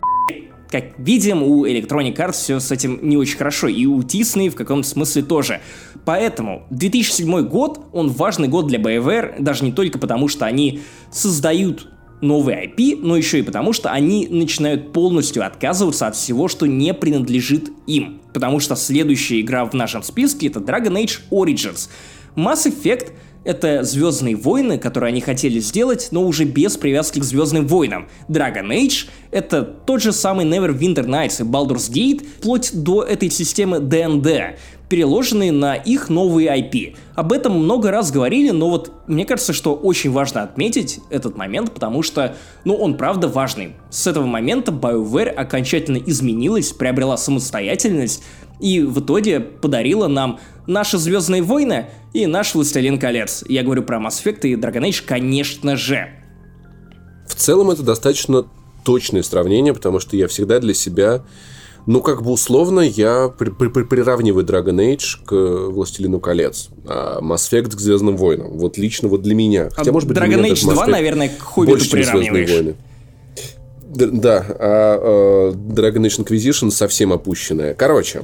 Но ты спрашивал меня вообще-то не об этом. Я как умелый политик... Нет, не умелый политик. Короче, я просто соскакиваю с вопроса, но, в отличие от политиков, я не настолько скользкий и хочу все-таки ответить на твой четко прямо поставленный вопрос. Когда я познакомился со Звездными войнами... Ой, нет, нет, не Mass Effect. Все помутнело в голове. Короче, Mass Effect. Я узнал об этой игре из журнала Игромания, причем я уже прочитал кучу всего хвалебного, посмотрел ролики в Видеомании.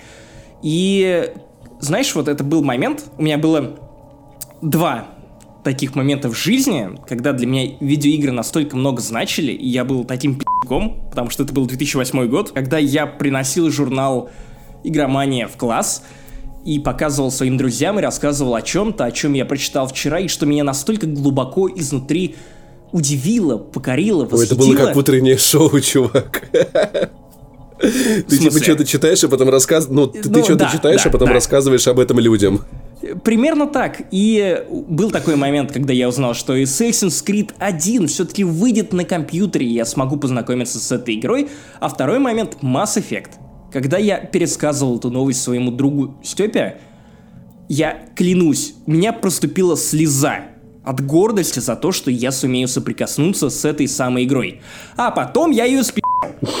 Когда она вышла, я пошел на локалку местную Обнинскую, на которой выложили Mass Effect, и я такой, нихуя себе, сейчас я поиграю, и поиграл. У меня, к сожалению, тогда не было денег. Мне почти не давали карманных, потому что я рос в довольно бедной семье. И поэтому пришлось пить. И вот так я познакомился с Mass Effect году в 2008. И знаешь что? Это было охуенно. Слушай, у меня все на самом деле прошло не так гладко. Про Mass Effect я узнал уже после того, как я дико влюбился в Dragon Age. Там всякие были, там, там была броня из Mass Effect, в Mass Effect была броня, броня из Dragon Age, я узнал про эту игру, и я такой, типа, блин, окей, я познакомился с крутой студией, Попробую-ка я этот Mass Effect. Я открыл его, меня хватило на полчаса. Я такой, какой-то корабль, куда-то летим, какое-то говно стрелять, что происходит? В жопу дропнул, скипнул.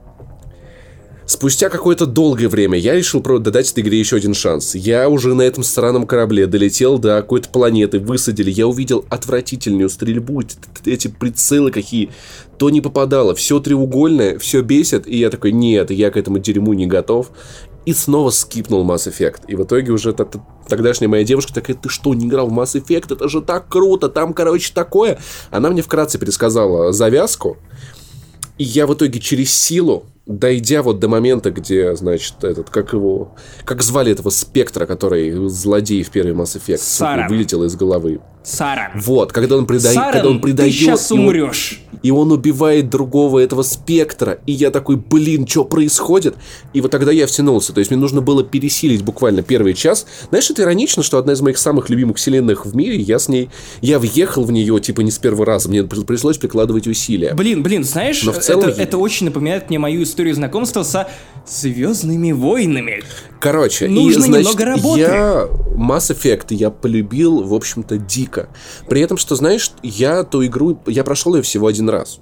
Ну, то есть, мне, мне этого хватило, чтобы уже в, тот, к тому моменту вышла Mass Effect 2, я тут же переключился на нее, когда я знакомился с первым Mass Effect. Но больше всего я любил, знаешь, мне просто эта игра, она Мако, моментально Мако, создавала у тебя... Маку я ненавидел. Но игра создавала у тебя ощущение того, что ты особенный, того, что ты суперский. Потому что ты играешь за капитана Шепарда. Он талантливый, у него самый лучший корабль, который только был когда-либо создан. И такой, я очень крутой. И он становится первым спектром человеком в мире. И ты понимаешь, что ответственность, которая на тебе висит. И он единственный в курсе супер-пупер заговора. И я просто, я так обожал этот момент, когда я, вот жалко, что Mass Effect потом его лишились. Когда я прилетал на планету, и все такие, слышь, ты что за говноед такой? А такой, слышь, я Спектр, Иксиву показал. Все такие, а, господи, это Спектр! О, боже мой, что происходит? Про, пройдите сюда, чай, кофе, да-да-да, конечно. Знаешь, я чувствовал власть. Вот власть и ощущение того, какой ты, сука, особенный. Вот это для Погоди, меня сделало а Mass Effect великой игрой. В хорошем смысле, в смысле, это класс В хорошем смысле. Я чувствовал, я чувствовал себя, я чувствовал себя московским чиновником, который приехал с, с, в регион для аудита, понимаешь? Вот так я себя ощущал. Когда все лебезили передо мной, все уважали мою власть, как хотел этого Эрик Картман, понимаешь? Уважаемый власть. И Блин, и, конечно, я дико полюбил персонажей, реально. Знакомство с ними. Я, это, я вот за это еще особенно я любил вот эти вот старые игры, когда я не, я не видел особо трейлеров, я не знал, кто будет в команде. Я просто играл и охуевал того, какие прикольные люди ко мне присоединяются. Я обожал, я обожал этот корабль, я обожал по нему ходить. Я обожал, конечно же, Джокер, это, наверное, один из самых крутых персонажей Mass Effect, просто вообще из когда-либо созданных. Пис. Да, просто невероятно. Но я в первой части играл с этой ужасной озвучкой, которая была достаточно срата, но мне было все равно, я просто играл в игру и кайфовал. Мне было все равно. И в итоге многие побочные задания я тогда не стал выполнять. Многие планеты я не посмотрел. Рахни я спас, окей, Рахни, Трахни. Э, всякого там этого Сарана остановил. Э, значит, с Рексом я не поругался, мы там типа побуковали, я ему сказал, кто вообще здесь батя. И, но, а, у меня есть позорное, позорное, помню, когда э, в адовой кухне обсуждали, что как так можно было, короче, кто мог оставить вот это вот Эшли на Вермайере, как так можно было вообще. Помнишь, там есть планета, где типа, который надо, ну, где, где нужно взорвать какую-то плотину, и у тебя есть выбор спасти да, одного из двух членов команды. или Эшли. Вот, и, и, короче, и все таки как-то можно было Айдена спасти, он же такой мудак, он же просто кирпич ходячий. Конечно, надо было спасать Эшли, как можно было спасти Эшли, но я спас Айдена. Короче, у меня есть объяснение, у меня есть этому объяснение. Ну-ка, Оно ну-ка. охуенное. Я тогда не очень много играл, ну, мне, я, я не понимал, как, как работают РПГ до конца, и у меня была следующая логика. А Айден один остался с бомбой, которую надо обязательно взорвать. Эшли охраняет корабль с соларианцами. И я не думал, что кто-то из них обязательно умрет. У меня была логика какая. Если Айдена сейчас подстрелят, бомба не взорвется. Поэтому я останусь с ним. А у Эшли есть соларианцы, они ее наверняка защитят. И каково было мое удивление, когда они такие, слушай, э, слушай, привет, Шепард. Ну, короче, еб твою Эшли, сорян. Мы как бы, сорян. Упс, так вышло. И мне было так обидно, мне было так обидно. Ну, то есть, ну, понимаешь мою логику? Она была железной, мать его. Я не мог допустить, чтобы Саран разминировал бомбу, поэтому остался с Айденом. И в итоге этот крест, который я пронес с собой через все Effect. Да, Айден, Айден Коленко. Собрано Ты... на коленке. Ты кого спас там? Я, по-моему, спас Эшли. Ну, то есть, она была довольно милым персонажем, и какого черта бы я спасал Айдена? Но теперь, ну, потому блин, что я, бомба. я не помню, я потому что я был... Бомбу. Я, как и ты, проходил эту игру один раз. Я очень слабо помню персонажи, какие-то детали, только самые-самые яркие моменты. И я тогда был совсем пи***юком. То есть я не смог даже в полной мере оценить диалоги. Поэтому, когда я в 2018 году сел перепроходить первую Mass Effect на своем Xbox, я как вот для, как заново для себя все это начал открывать. То есть, ну да, какие-то воспоминания приходят на ум, но вообще я начал познавать Хочется насколько заб- хорошо. забыть это, стереть себе память и пройти эту игру еще Спасибо, раз. Спасибо, деменция. Деменция. Мои деменции, короче, все ху... У меня впереди еще Mass Effect 2 и Mass Effect 3, поэтому, которые я, кстати, тоже более-менее забыл, но, к сожалению, вот вторую часть я помню лучше, как и третью. Но знаешь, что лучше всего я помню из Mass Effect 1? Шо? Попробуй угадать.